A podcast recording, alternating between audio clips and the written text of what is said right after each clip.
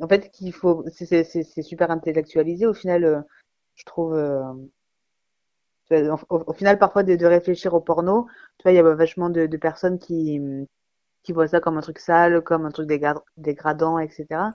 Mais je trouve que quand tu t'y plonges dedans, que tu réfléchis au fantasme, à comment l'écrire, comment ça naît un désir, euh, qu'est-ce qui est avouable, qu'est-ce qui l'est pas et tout, au final, c'est c'est autant profond que, je sais pas, moi, réfléchir à la mort et, euh, et à sa portée, quoi, Ah, enfin, je suis bien d'accord. Je suis bien d'accord. Alors, alors attends, Mm. viens, tu sais quoi, je commence là, parce que là, ça va être horrible quoi, en parlant plein et je vais te détester parce que s'il faut que je fasse du montage dans tous les sens pour, euh, pour faire euh, Oui, le pardon, podcast, je croyais que, que je vais y a te... une structure, vas-y, fais-la, quoi, Ouais, il y en a une un euh, peu. mm, vas-y, Comme ça, je te dis bonjour. Ah oui, pardon, ça, ça commence vraiment pour de vrai, quoi. Alors attends. Pardon, vas-y. donc, euh, euh, gna, gna, mais tu me reparleras de ça, justement, par rapport au porno et tout, Mm. ça m'intéresse.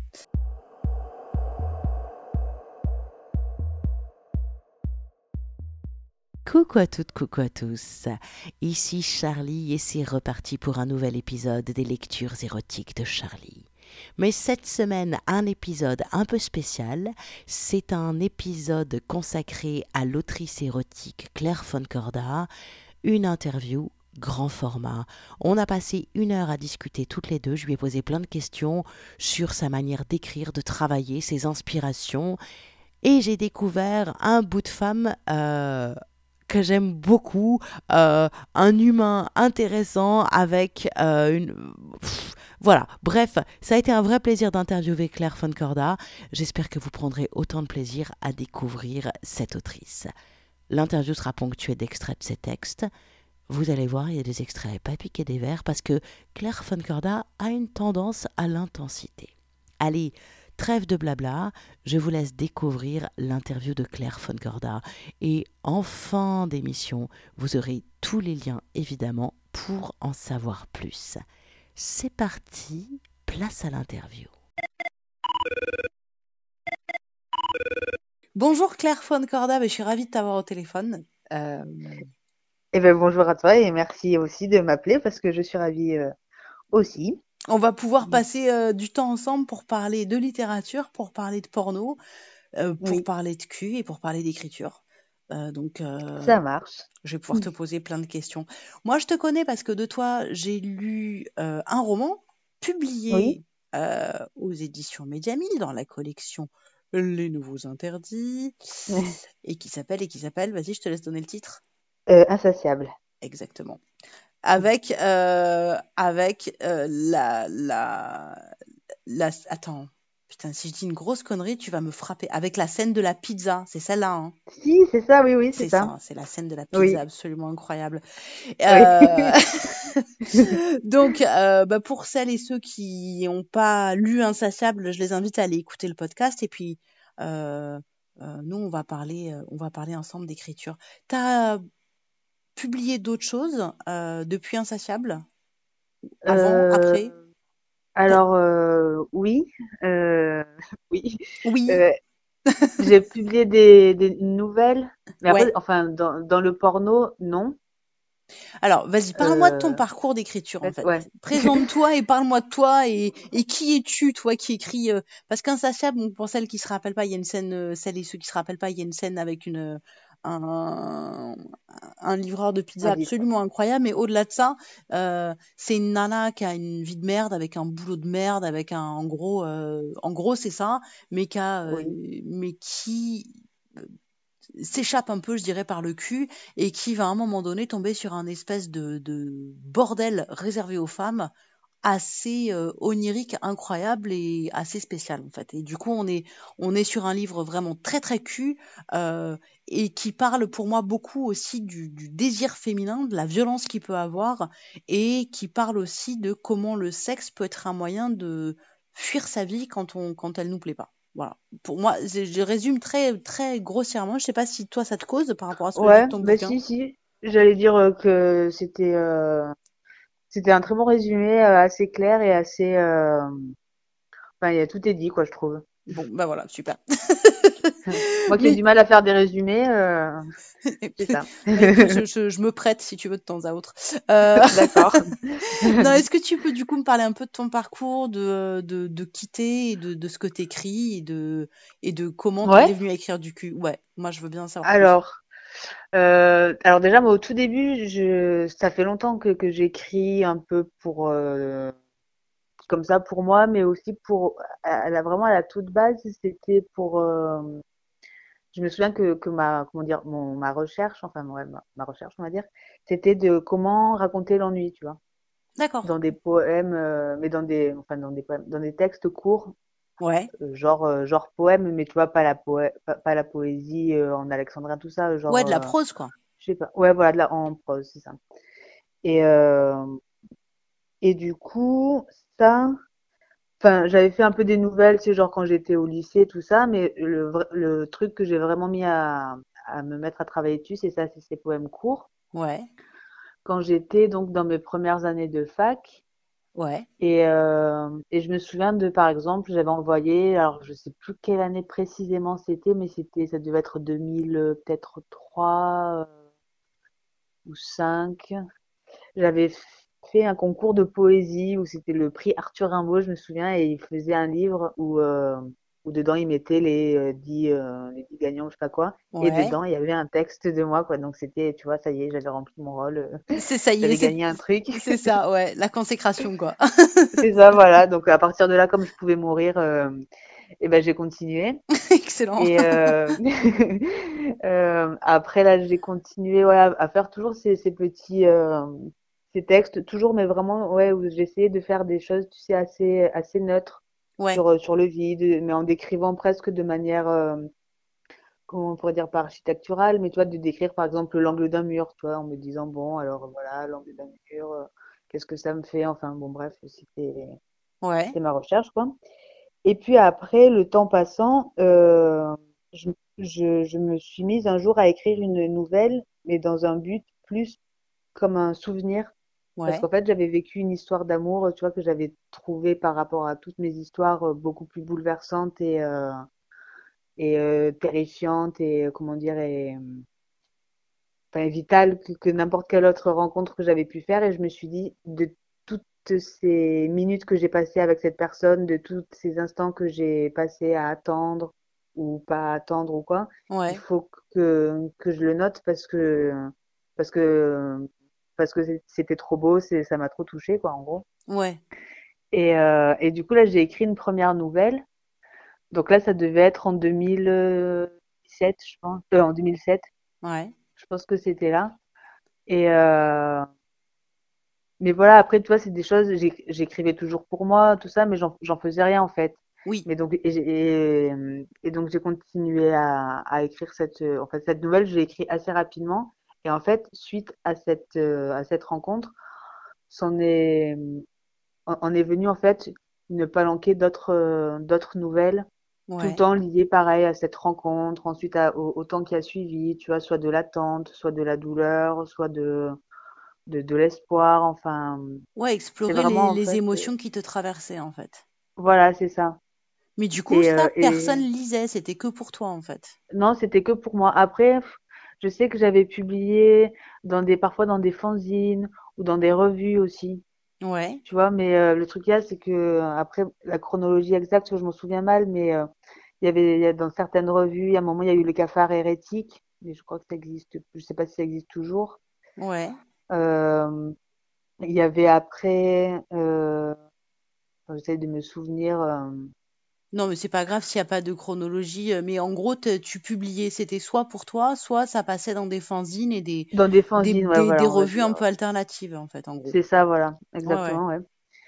Et, euh, Et du coup, et, et ça m'intéressait vachement en fait de d'utiliser l'écriture. En fait, c'était c'était vraiment important pour moi d'utiliser l'écriture comme quelque chose de comment on pourrait dire comme tu vois en fait comme une photo. Ouais, L'écriture comme une photo, de, de faire des sortes de tableaux ou de scènes en fait. Tu vois, ouais, ça. Je voulais que ça soit euh, quelque chose de figé et que en fait l'écriture vienne euh, expliquer toute la scène qu'on voit, euh, mais comme si les personnages étaient arrêtés dans le temps, quoi. d'accord. Ça, j'aimais bien faire ça pour, parfois pour, pour des textes ou pour des nouvelles, pour, et, et en fait, et à travers cette, cette écriture, creuser en fait au plus profond de, de, de la représentation justement d'une émotion, tu vois. Comme si une émotion était une image, Ouais. et une émotion, c'est difficile de mettre en image, du coup, je le mets avec mes mots. Oui, puis c'est rarement arrêté en plus, c'est-à-dire qu'elle est Ouais, mouvante en voilà. plus. Donc c'est oui, c'est Oui, comment déjà. tu peux donner euh, une représentation d'une émotion en fait. Gros. Ouais, c'est ça. Ouais, ouais. À la base, c'était vraiment un truc, et du coup, tu vois, tu plonges un peu vraiment dans quelque chose de, de viscéral, de, au fond de, de ton ventre, etc., pour voir comment ça se tord et à quoi ça pourrait justement ressembler pour faire comprendre quand tu, quand tu écris, pour faire comprendre, par exemple, à la personne qui le lira, ce que ça t'a fait, parce que, Et parce oui, que quelles tu images tu vas mettre ça, voilà. que- qui va permettre de, de faire capter la même émotion, le même sentiment Mm. en fait. Ouais, ouais. Donc ça, c'était tout, tout ce travail, euh, tout ce, toute cette re- recherche-là. Et du coup, ouais, de fil en aiguille, en fait, à continuer à écrire comme ça des nouvelles. Souvent, ouais, on peut, on peut dire ça, c'était souvent des, des, quelque chose sur, euh, sur l'attente, sur, euh, ou sur la colère aussi. Après, ça arrivait un peu plus tard. Donc, toujours lié aussi à travers des choses que j'avais vécues. Du coup, il y avait parfois de, tu vois, des, hum, comment dire, des, c'était souvent à la première personne et c'était souvent Ouais. aussi par rapport à soit une histoire d'amour, soit j'en sais rien, moi, un truc euh, que je vois dans la rue. Enfin, il y avait quand même quelque chose de très terre à terre aussi dans mon écriture, tu vois, dans, Ouais, c'était ancré, c'était Ouais, dans ta réalité, quoi. Ça, partait ça, vraiment de ce que tu vivais. Ouais, ouais. Ouais, voilà. Voici la nouvelle Lost in Translation de Claire von Corda, qui est parue dans le fanzine Le Bateau. Quand j'ai senti le phallus du berger allemand rentrer dans ma chatte, un truc a vrillé dans ma tête. Je ne sais plus très bien comment les choses se sont passées pour en arriver là. Moi, nu dans la chambre d'hôtel, à quatre pattes, avec l'animal qui me prend comme une chienne. Je sentais son souffle dans ma nuque. Je sentais son sexe dur dans le mien. Sa fourrure couvrait mes cuisses et ses pattes se posaient sur mes fesses. Il faisait des gémissements, entre le râle et l'aboiement. J'avais peur, j'étais excitée. Je remuais mes hanches rapidement pour suivre le rythme de l'animal. Ce n'était pas sensuel. Ce n'était pas non plus froid. Son corps pesait lourd sur mon dos. Parfois il se manquait, et sa queue ressortait et battait mon sexe dans l'air. Alors d'une main ferme, je l'attrapais et la faisais à nouveau pénétrer dans mon sexe. J'avais déjà vu des vidéos porno comme ça. Entre l'étonnement et le désir, je me souviens m'être branlé en les regardant. Mais ce soir, dans cette chambre d'hôtel, l'alcool et la solitude aidant, je me suis vu tenter d'exciter le chien. Je voulais sa langue sur ma chatte. Au début, je me souviens, j'étais assise sur le fauteuil, les jambes écartées. J'avais frotté un bout de viande sur mon sexe pour donner une odeur de carne. J'avais appelé le chien. Il était venu, avait reniflé. Longtemps il avait reniflé. J'écartais davantage. L'effleurement de sa truffe contre mes lèvres faisait gonfler mon clitoris. Le fumet fort de la chair lui avait fait sortir la langue et lécher l'endroit chaud. Un coup de langue d'abord, puis deux. J'ouvrais à fond mes jambes pour lui dire encore, plus. Alors il en donna de nouveau. Le goût de la viande passée, c'est celle de mon sexe en ébullition qui s'en dégageait maintenant. Ça n'avait pas l'air de lui déplaire. J'ai pu voir, entre ses pattes de derrière, le gland rouge sortir de sa fourrure. Une ambiance animale remplissait la chambre. Au neuvième étage de cet immeuble japonais, j'avais tiré les rideaux. Nous étions tous les deux à nous observer. Je descendis du fauteuil. Il me lécha la gueule. Je caressais son poitrail et plus loin encore. Il aboyait un peu, langue pendante. Il frétillait partout, tournait en rond, aboyait à nouveau.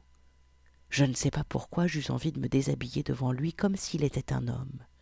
Debout, sous son regard, je prenais le temps de retirer chacun de mes bas, de remonter ma robe pour dévoiler petit à petit mon corps nu dessous, le sexe, les hanches, les seins, les épaules.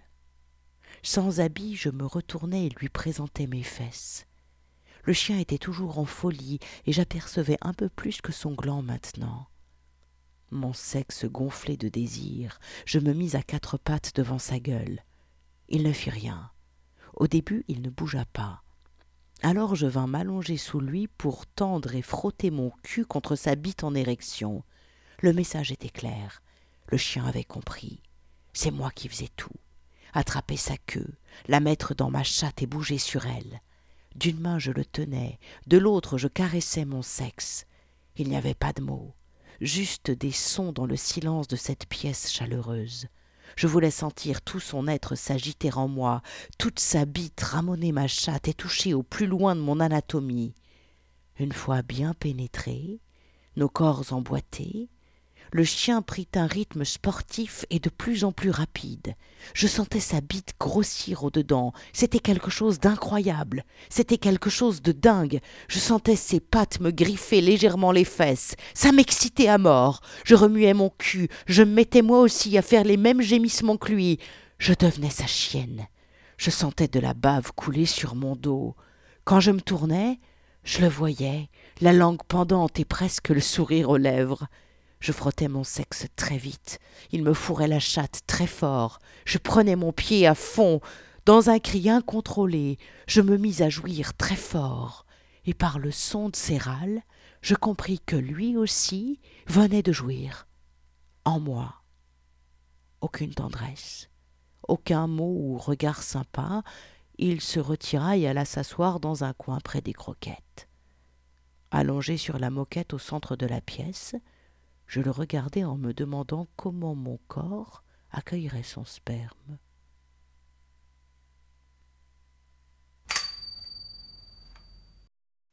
Et, euh, et donc de fil en aiguille, tu vois, je me suis retrouvée aussi dans le fanzine euh, de Luna euh, euh, Violence.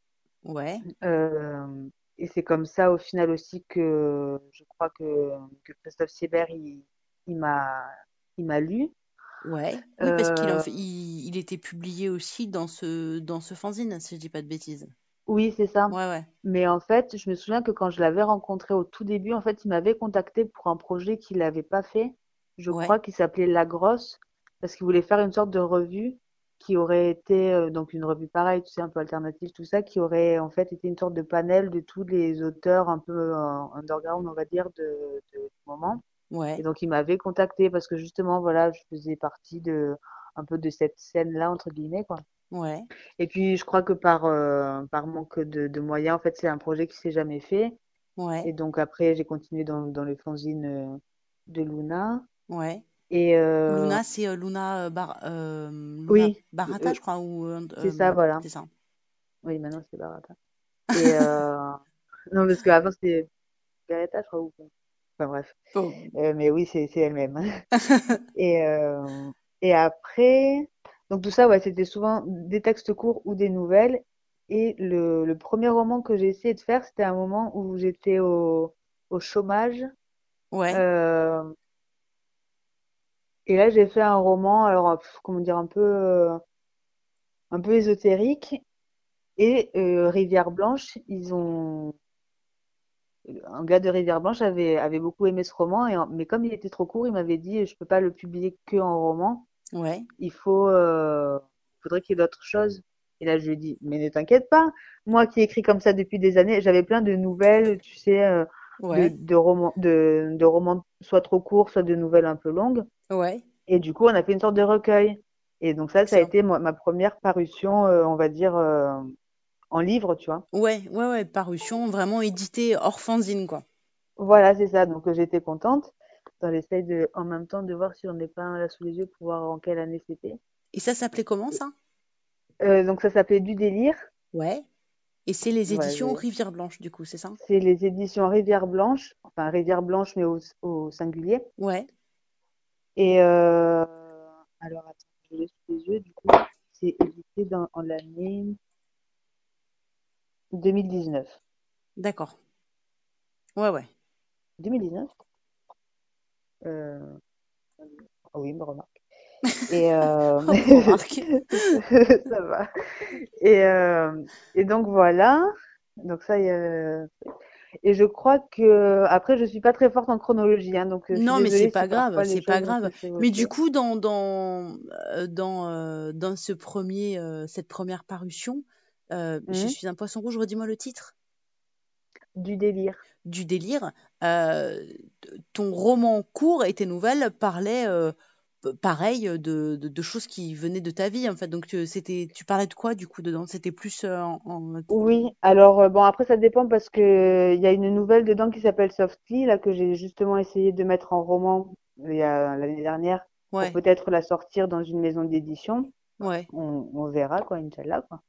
Mais euh, mais sinon il y avait euh, tu vois il y a une nouvelle par exemple qui parle donc d'un pédophile Ouais, euh, mais où c'est du point de vue du pédophile pas de la victime. ouais, Après il y a une nouvelle euh, qui, qui parle euh, là plus d'une sorte de road trip en, en bagnole la nuit, mais c'est pas porno.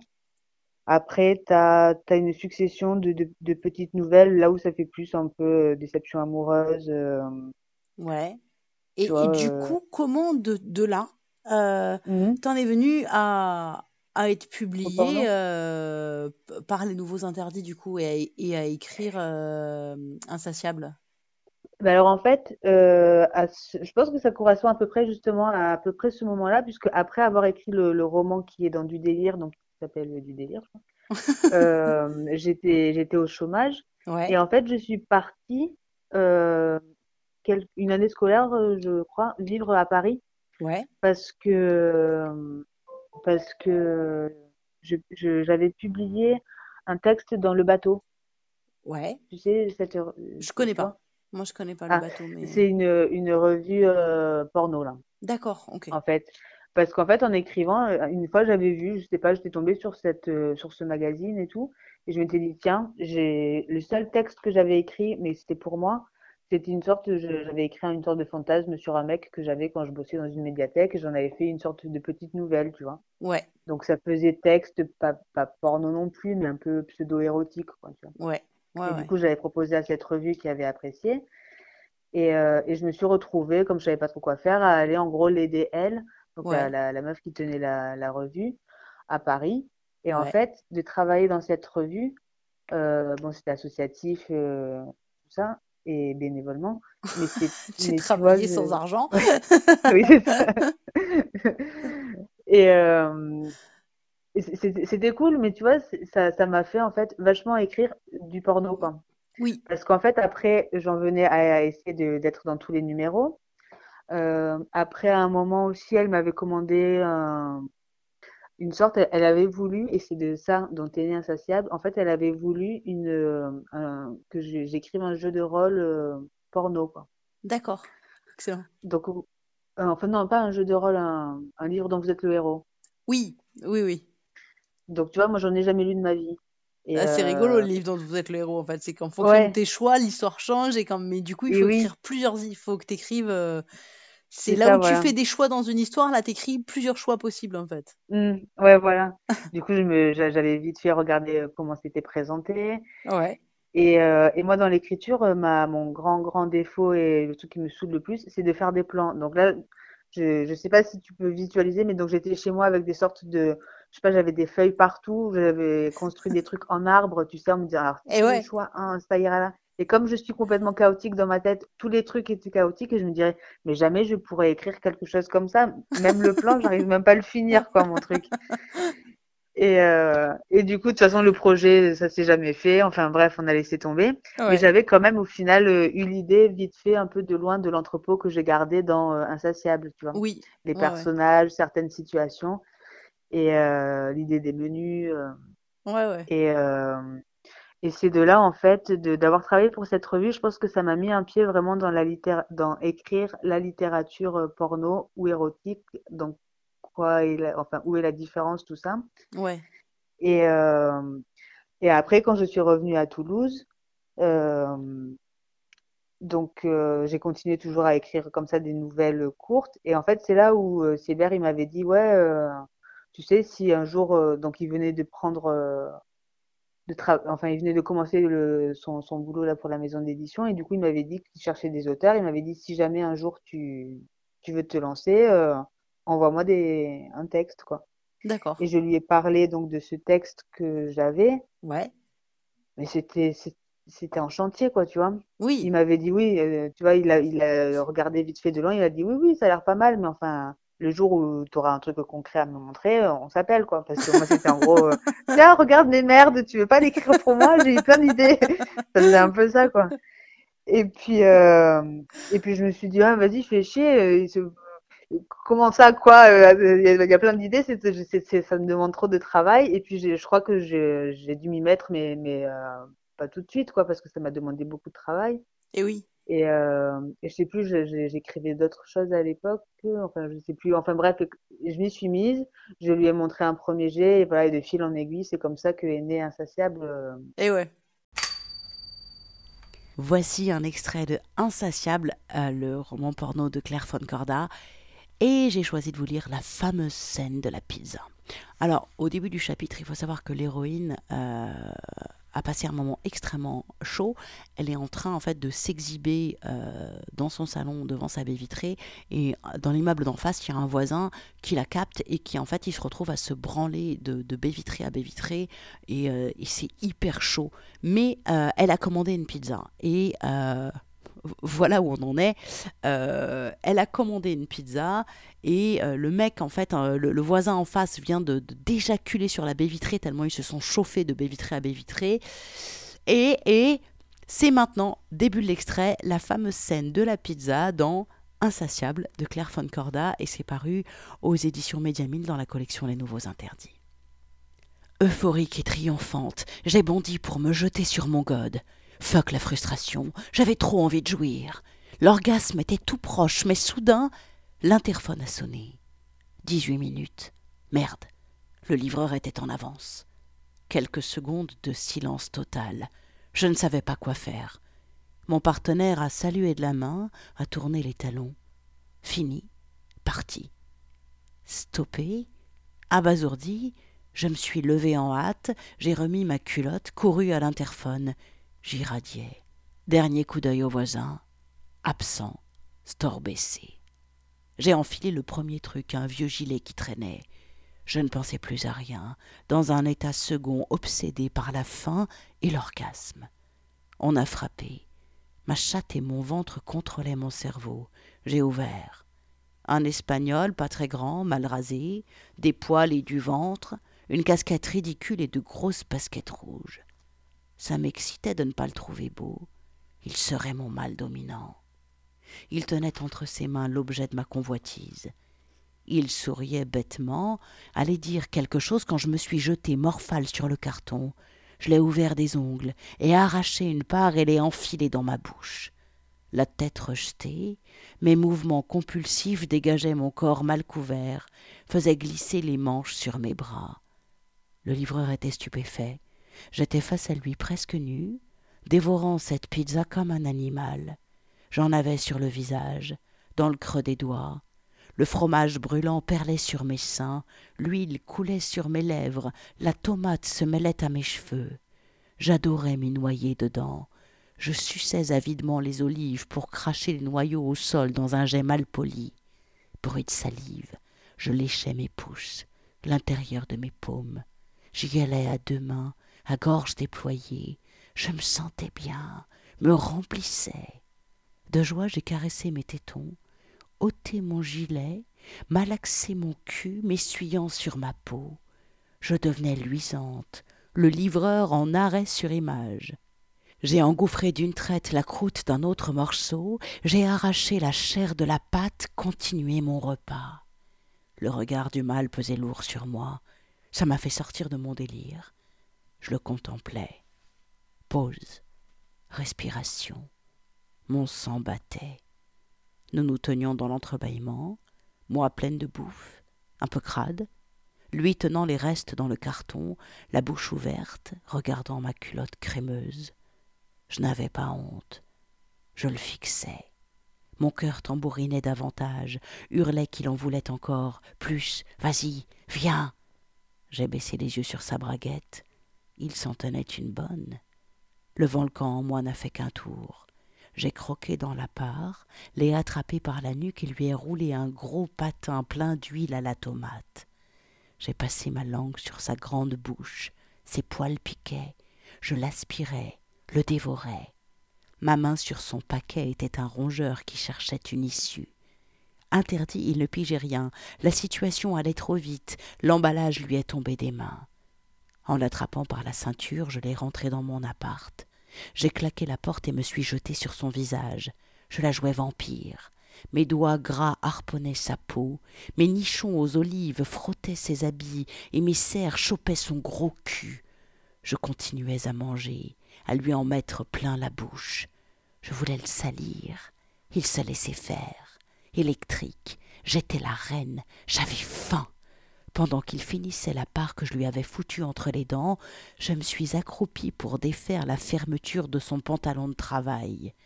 Une putain d'érection a jailli. J'ai failli m'évanouir devant tant de beauté. J'ai introduit le gland au plus profond de ma gorge. Des gouttes de fromage tombaient sur mon front. Je bougeais la tête dans tous les sens. J'étais suintante d'excitation, de sueur, de graisse, de gruyère.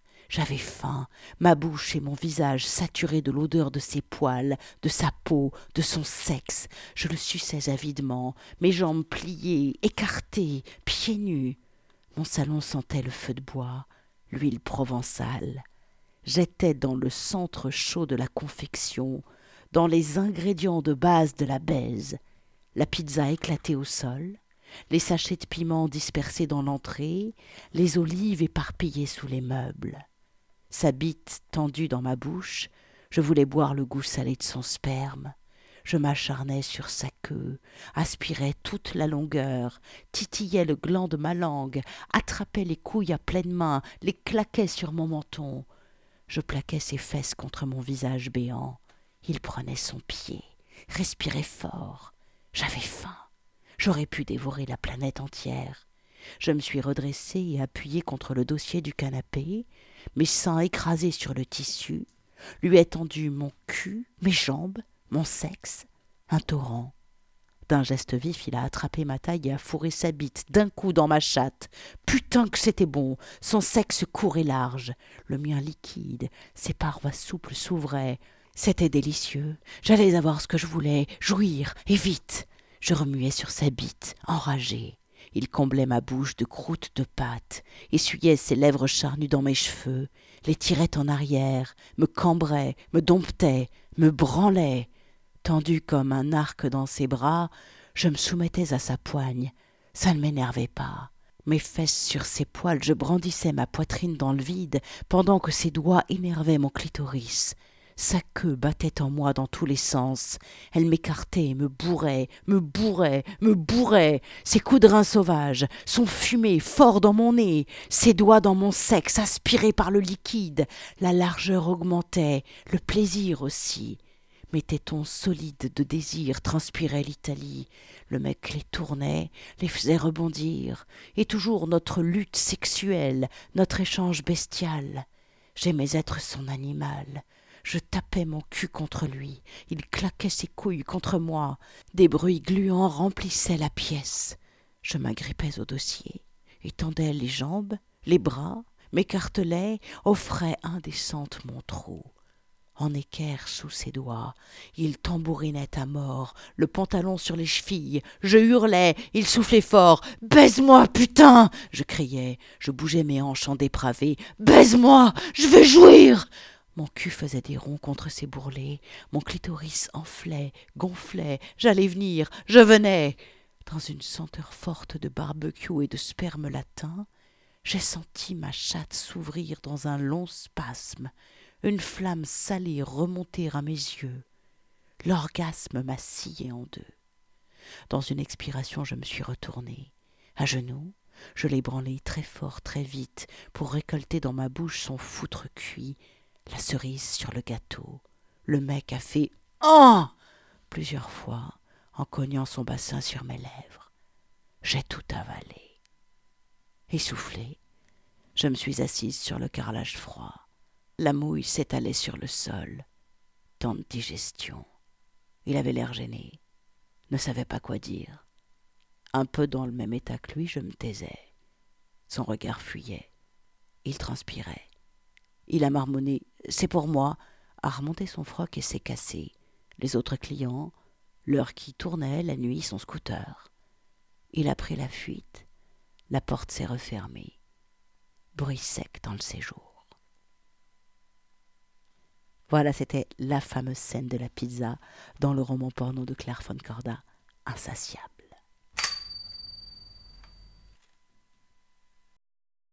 Il t'a obligé à bosser euh, en fait, quoi. Il t'a obligé à te structurer pour euh, pouvoir écrire ton roman, quoi. Ben, en, en fait, c'était, c'était même au-delà de ça. C'était, il m'a obligé à, si je voulais être euh, lu et qu'il me donne son avis, il fallait que je lui montre un manuscrit, euh, tu vois, qui, qui tienne la route, quoi. Et oui, tu, Et tu euh, lui- de lui montrer des notes, ça suffisait pas. Oui, tu veux ça, que je te voilà. le dise, Et oui, tu fais l'effort de m'envoyer un truc qui est lisible en fait. Voilà. Et j'étais là, je me disais, comment ça? Et puis bon, ben, je l'ai fait, quoi. Et, euh, et du coup, voilà, ça a donné, euh, ça a donné Insatiable. Et Et alors, donc, euh, et alors du coup, euh, après avoir écrit sur l'ennui, après avoir écrit sur comment, l'attente. comme l'attente, sur la colère et sur comment on peut aller creuser, euh, de, de faire le portrait d'une émotion. euh, Mhm. pour toi, qu'est-ce que ça, qu'est-ce que ça, qu'est-ce que ça amène euh, d'écrire sur le cul, d'écrire sur le sexe, d'écrire sur le désir et sur le fantasme? Ben, alors, c'est, au début, c'était un peu comme un travail d'écriture, dans le sens où toi, je me suis dit, est-ce que, je peux, je peux réussir à parler de quelque chose, tu vois, qui est euh, jugé comme, euh, enfin, non, c'est pas ça. Est-ce que avec, est-ce que je peux rendre avec l'écriture, euh, tu vois, une, un désir vraiment sexuel, du coup, euh, quelque chose qui est assez vu, euh, qui est vu de manière assez euh, péjorative? Est-ce que je peux élever le niveau, en gros? C'était ça, quoi. Jeu oui, de mots. ouais. ouais, ouais, tu vois, c'était ça. C'était, je me disais, est-ce que la littérature qu'on dit souvent, tu vois, la littérature un peu de niche, enfin pas, pas de niche, mais la littérature de genre, est-ce que euh, c'est si c'est tout le temps écrit euh, sur euh, le coin d'une table à la va-vite ou est-ce que vraiment on peut y mettre, tu vois, est-ce que je peux le travailler autant que ce que j'ai travaillé à me faire chier, je sais pas moi, un peu à, à parler de l'attente, de l'amour de ta vie, tu vois, des trucs comme ça, quoi. ouais, ouais, ouais. Est-ce que, un est-ce que je peu, peux mettre la même implication, le même investissement et la même recherche dans l'écriture voilà, pour parler de désir et d'une scène de cul, quoi? C'est ça, voilà. Ouais, Est-ce qu'une bite qui rentre dans une chatte peut être plus beau que, euh, enfin plus beau, Aussi, pas, aussi moche, intéressante qu'un chagrin d'amour, quoi. Voilà, c'est ça. Ouais, ouais. À la, en, en premier, on va dire en premier lieu, il y a eu ça dans, dans le fait qu'il me faisait écrire, euh, qui m'a fait écrire du porno, un roman, parce qu'en plus, le, l'idée du roman, au final, Insatiable, c'est le premier texte aussi long que j'écris, euh, aussi long, quoi. J'ai du Oui, mal, c'est le, moi, à écrire sur la plus longueur. long texte euh, de toute ta vie, quoi, en fait, en gros. C'est, Ouais, ouais, ouais. c'est ça. Parce que j'ai vraiment du mal à rester longtemps sur le même texte, à le retravailler, à écrire, enfin, tu vois, un roman, ouais. c'est, difficile pour moi, euh, Et, et après, en, en commençant dans le, le porno, d'écrire la sexualité, en fait, je trouvais que ce qui était super intéressant, c'était justement de creuser, au final, un peu ce que je te disais tout à l'heure sur une émotion, par exemple, sur, je sais pas moi, un chagrin d'amour ou la colère. Ouais, Au final, de raconter le désir, pareil, ce que ça te fait dans le corps, et donc du coup, forcément, euh, parfois euh, dans le ventre euh, et plus bas, quoi. oui, Ce que ça te fait euh, au niveau euh, charnel et biologique et tu vois et de parler du désir comme quelque chose euh, comme si tu mettais un microscope en gros euh, ouais, sur un organe sexuel et que tu te dis alors qu'est-ce qui se passe à ce moment-là? Pourquoi pourquoi ça me ça m'émeut à ce point que je sais pas que le mec il me touche les cheveux? Enfin tu vois et, et au ouais, final pareil de, de plonger et de creuser avec l'écriture au plus profond de, de la sexualité et des ressentis quoi. Ouais, ouais, ouais, ouais. Pour toi, il y a, il y a une, euh, du coup, d'avoir écrit du, du porno et du pas porno, pour toi, il y a une différence entre la littérature tout court et la littérature euh, érotique ou pornographique? dans l'écriture tu veux dire? Ouais, euh, ou ou dans ouais l'écriture, ou toi en tant que Enfin, lectrice, d'ailleurs, est-ce que oui. toi tu, tu mets, euh, euh, tu vois, si on devait faire, est-ce que tu les mets pas sur la même marche? Je parle même pas de valeur. Est-ce que pour toi, quand on parle de littérature porno, on parle pas, c'est pas vraiment, c'est pas, c'est, est-ce que, est-ce que tu Ouais. différencies automatiquement littérature de littérature porno ou littérature érotique? Tu vois ce que je veux dire? Comme il y a des gens qui vont te dire ce côté euh, justement de niche, de genre, euh, que le polar et la littérature, c'est pas la même chose. Est-ce que pour toi, il y a une différence? Alors déjà, pour l'écriture, non, il y en a aucune parce que vraiment, moi, j'apprends de l'écriture, quoi que ce soit, en fait, comme quelque chose de très sérieux, quoi. Tu Ouais, vois, j'écris pas euh, pour euh, passer le temps, j'écris pas pour euh, parce que je m'emmerde, enfin, tu vois, et que que ce soit un truc sur euh, une bite qui rentre dans une chatte ou euh, je sais pas ou sur euh, la mort euh, de quelqu'un, je je veux dire, je vais y mettre la même recherche, le même sérieux et, et je vais m'y investir autant, quoi. Du coup, euh, et, et ça, c'est ça aussi qui m'a plu dans le porno, c'est de de voir que qu'au final l'écriture, ça pouvait rendre tout euh, beau ou, ou du moins enfin que rien n'était sale tu vois que quand tu à oui, partir du moment où tu es sincère dans la dans, dans la pornographie je ouais, pense que ça se ressent et qu'on peut pas te juger en disant ah trop nul la fille elle a trop aimé lécher les seins d'une autre fille enfin tu vois. Ouais. je tu vois il y a pas de honte. Enfin moi je sais que c'est un endroit où je me dis qu'à partir du moment où je travaille euh, la forme euh, de manière ultra méticuleuse je peux parler de n'importe quoi euh, le fond euh, suit quoi. Oui, oui, pour, euh, ouais, pour toi, c'est le travail de la forme qui amène le fond, du coup. ouais Ouais, ouais, Mais après, les deux, malgré tout, sont liés parce que tu vois, parfois, c'est la forme, enfin, c'est le fond qui va me toucher à un endroit, qui va me dire, il faut que j'écrive sur ça, quoi. Oui, Tu vois, il y a, il y a des choses qui m'arrivent dans la vie euh, qui sont euh, insignifiantes qui me passent comme ça. ouais, Et autant, il y en a parfois où, qui me heurtent et je me dis, c'est ce heurte-là que je veux raconter. Ouais, Mais qu'il soit positif, négatif, euh, sexuel, non sexuel, euh, amoureux ou pas, quoi, tu vois. euh. ouais, ouais, Et c'est vrai que jusqu'à jusqu'au porno, au final, c'est vrai que j'écrivais que des trucs aussi assez assez sombres, assez tristes. Et le porno, ça aussi, ça a changé vachement pour euh, le, de- mon parcours dans l'écriture. C'est qu'il fallait que ce soit drôle. Enfin, il fallait. Moi, je sais que dans la sexualité, j'aime bien des trucs où toi, où tu prends ton pied, mais aussi où tu te marres, quoi, tu vois. C'est pas oui, quelque chose de solennel où tu te diriges vers le lit comme ça, t'enlèves le peignoir, enfin, tu vois, un truc chiant, quoi. je me suis dit, il faut que je montre la sexualité, comment moi je, je la vois et comment je la vis, quoi. ouais, Et c'est un truc qui peut être, qui peut partir en couille, mais euh, de manière trop, trop folle aussi, quoi. oui, ouais, Et ouais, ça, ça a vachement changé aussi. Tu vois, donc, euh, de, de me dire, alors je vais faire des scènes avec des personnages qui font n'importe quoi, qui ont des gueules n'importe comment. Enfin, tu vois, de me dire, justement, je casse les, les cadres euh, de ma noirceur, là, me regarder comment je souffre dans ma vie. Tu vois ce que je veux dire? oui, oui, oui. Ouais, ouais, ça c'est, allez, on, on, on va changer d'angle, en fait. Ça a été un Ouais, changement c'est ça, voilà. Et, et c'est et c'est vrai que, que je voyais ça aussi comme une respiration. Du coup, ça, ça m'a vachement plu de, de faire ça aussi. Parce que justement, euh, moi qui n'avais pas l'habitude, en plus, c'était une, une sorte, pas de commande, mais on, on me demandait un peu de le faire aussi. Enfin, tu vois, il y avait quelque chose dans la manière d'appréhender le fait d'écrire euh, la pornographie que j'avais pas l'habitude, quoi. Euh, Ouais, ouais, Et après, en tant que lectrice, c'est vrai que j'ai pu avoir, euh, et je peux encore l'avoir, cette, euh, cette euh, di- différence, tu vois, de me dire, ah, c'est de la science-fiction, quoi. Enfin, Il y a, il y a, il y a des, il y a des oui. styles de, de littérature auxquels je sais Qui que sont des sous-genres pour toi. Tu vas te dire, Ouais, ah, voilà. ça, c'est un sous-genre. Ok, ouais, C'est ouais. ça, voilà.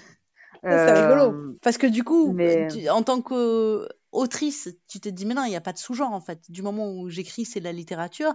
Mais en tant mhm. que lectrice, tu vas, euh, par contre, avoir euh, des notions de sous-genre, en fait. De... Ben, en fait, c'est-à-dire que le fait d'écrire de la porno, ça a cassé cette, cette sorte de snobisme à la con que j'avais. Ouais, Mais j'ai quand même encore, tu vois, un peu une appréhension. C'est comme si, je sais pas moi, c'est comme si d'un coup je me mets à regarder un film Marvel. Je me dis, ah merde, c'est un film Marvel. Qu'est-ce que ça va être? Tu vois, je vais être euh, un peu plus à le regarder du coin de l'œil, quoi, tu vois. oui, ouais, ouais. Je, j'y vais pas en me disant, ah cool, je sais, euh, j'ai la certitude de voir un bon film, quoi. C'est ça. Mais cela dit, dans la littérature euh, dite juste grande littérature, il y a des grosses daubes aussi, en fait. Comme Ah dans mais le grave, mais C'est ça, en grave, fait. évidemment. C'est pour ça. Mais là, tu vois, et justement, de d'avoir d'avoir un peu, d'avoir écrit de la pornographie, du coup, ça m'a fait lire d'autres choses auxquelles je j'avais pas du tout l'habitude. Et, et, et- j'ai vu qu'il y avait des choses qui étaient géniales et que dans des styles où avant j'y touchais même pas, quoi. Tu vois, genre, euh, j'ai fini de lire le, euh, le Hobbit de Tolkien. Oui, Avant, non mais moi, l'heroic fantasy, euh, pour moi, c'était un truc euh, de gars euh, qui écoutait du métal euh, dans la creuse et qui, qui, tu vois, enfin, les métalleux, Ah quoi. ouais, t'avais euh, des bons gros a priori, quoi. ah non, mais exactement, j'étais complètement, euh, tu vois, dans des trucs fermés, quoi, de me dire, bon, ça, c'est tu vois, tout était bien rangé dans ma tête, quoi. Et ouais. Et, euh, et puis au final, tu vois, justement, de, de, de, de chercher un peu ailleurs aussi ce qui se fait et tout. Euh. Et pareil, après, euh, Et est-ce que tu lisais du porno? Est-ce que ça t'a fait découvrir la littérature érotique et pornographique? Euh, ou est-ce que t'en lisais pas? Ou tu vois, est-ce que ça ça, a après, j'avais lu Sade, j'avais lu Sade, j'avais lu Bataille. euh, Ouais. J'avais lu la littérature. En fait, ce qui est marrant, c'est que la littérature érotique et porno, pour moi, c'était pas dans, quand même dans la même catégorie que l'heroic fantasy, quand même, tu vois. Pour, pour moi, c'était de la bonne littérature. Enfin, c'était comme la littérature classique pour moi, quoi. Et oui, alors qu'il y a des trucs géniaux dans, genre, j'en ai pas, mais je, je, je- j'ai aucun doute sur le fait qu'il y ait des trucs géniaux en littérature heroic fantasy, quoi. Ou Oui, ben plus, C'est, pas. Hein. Oui.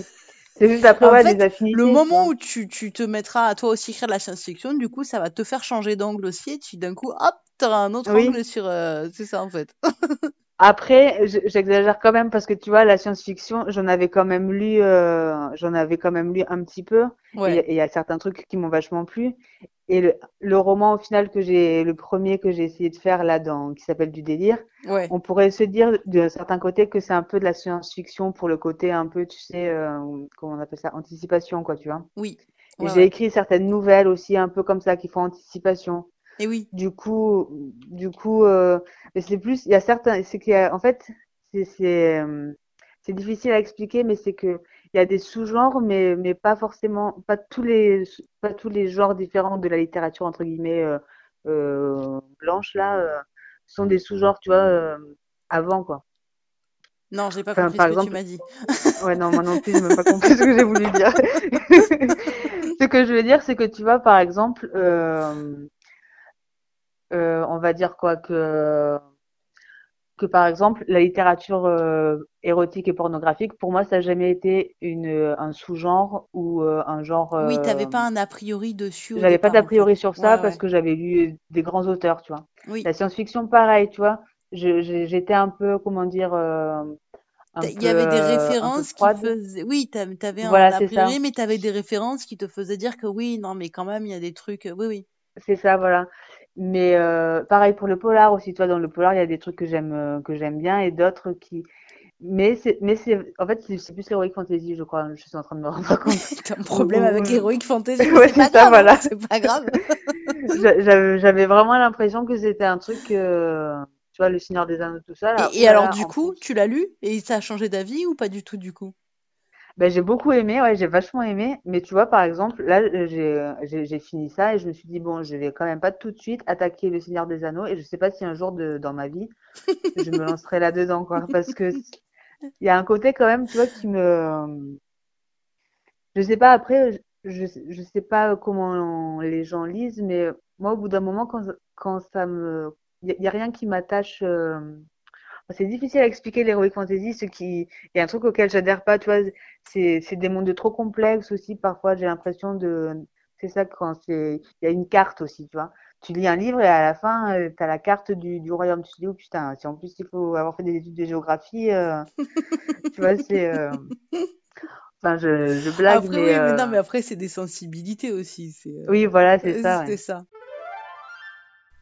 Voici un extrait de Clou Humérus de Claire Foncorda, évidemment, et qui est euh, une nouvelle qui est parue dans Indécente, Histoires érotiques au féminin, publiée aux éditions La Musardine.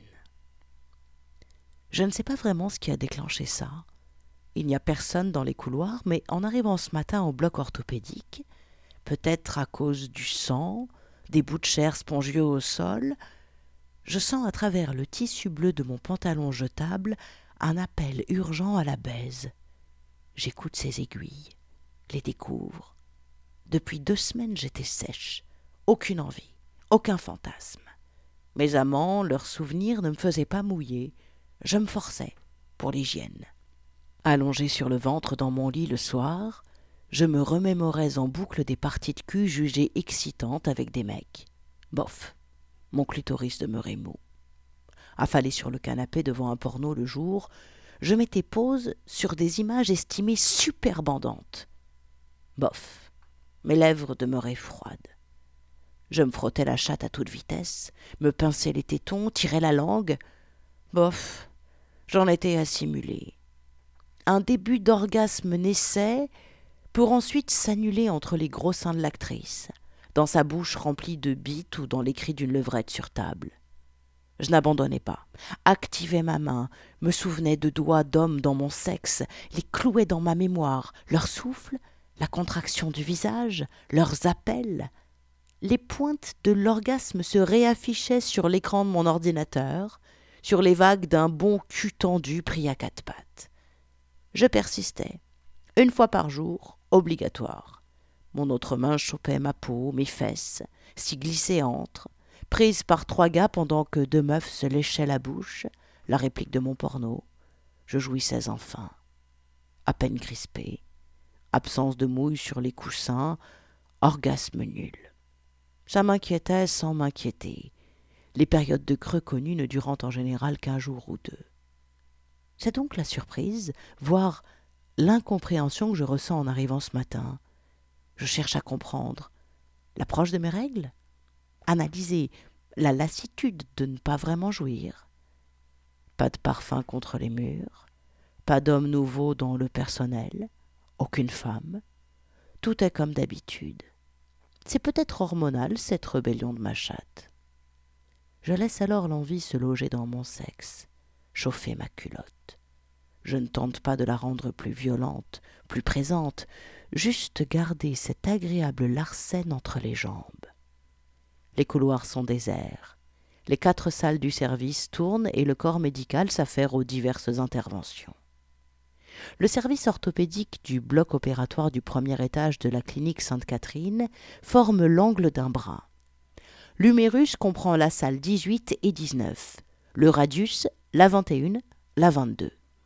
Au coude, une immense baie vitrée donne sur le parking des employés et les arbres agités par le vent, sur les champs qui s'étendent et leur désolation, sur la route tout au loin et la zone industrielle.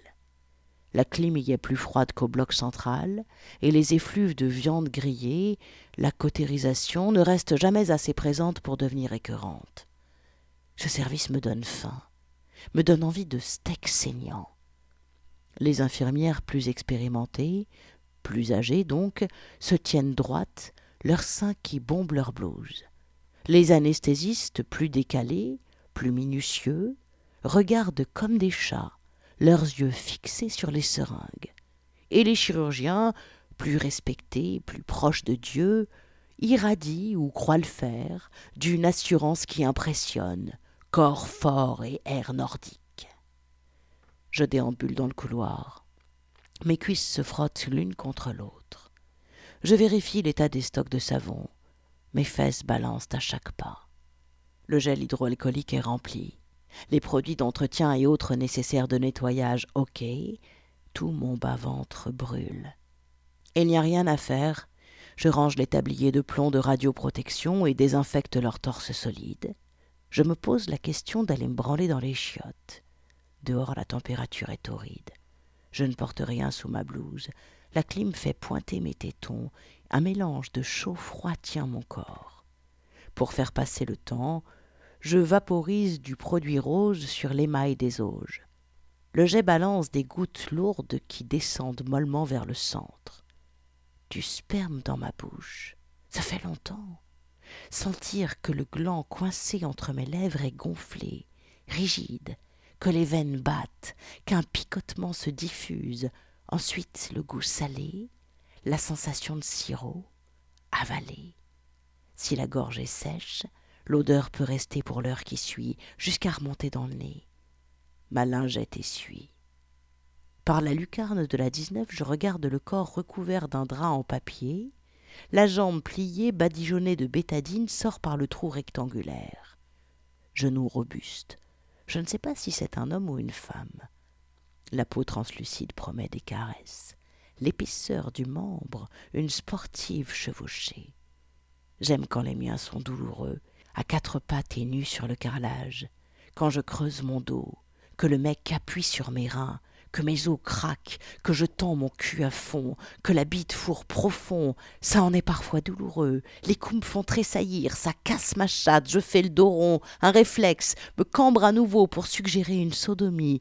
Mon partenaire s'exécute, je crie comme une tarée. Les toilettes sont à ma droite. Je préfère mettre ma main dans ma culotte. Mes lèvres sont ouvertes et humides.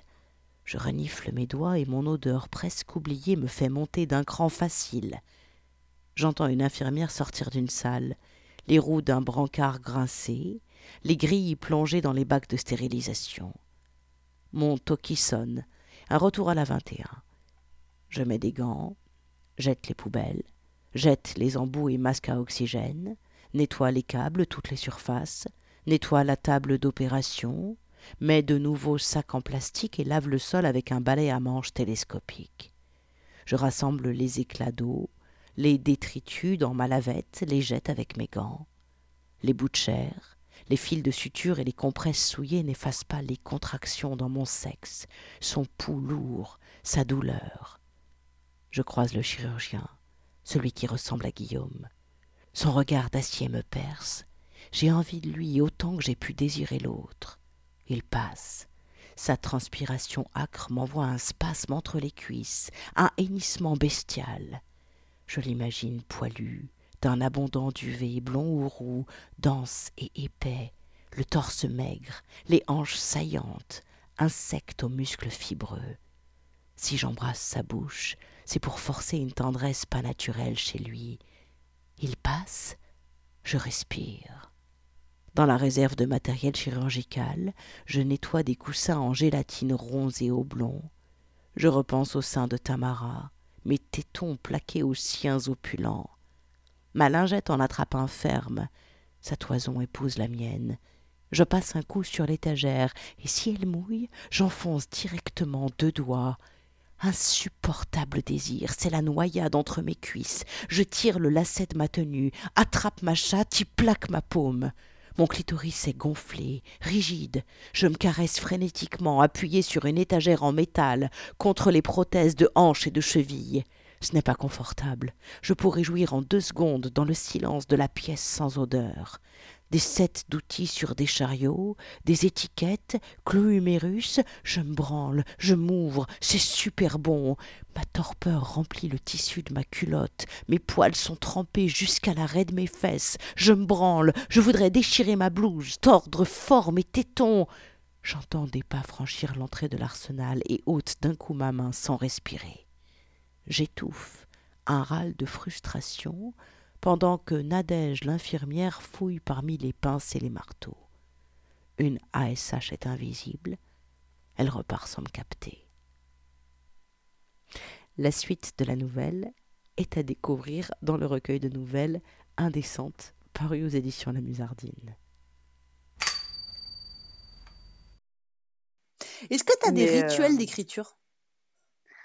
Euh, alors quand je fais que ça, dans le sens où je n'ai pas de, boulot à côté, où je suis lancée dans un roman, donc par exemple pour Insatiable ou pour euh, d'autres, ouais. des rituels, euh, ben, euh, je sais pas, je mange de la viande crue à 9h du matin, je sais pas si c'est un rituel. Non, je rigole.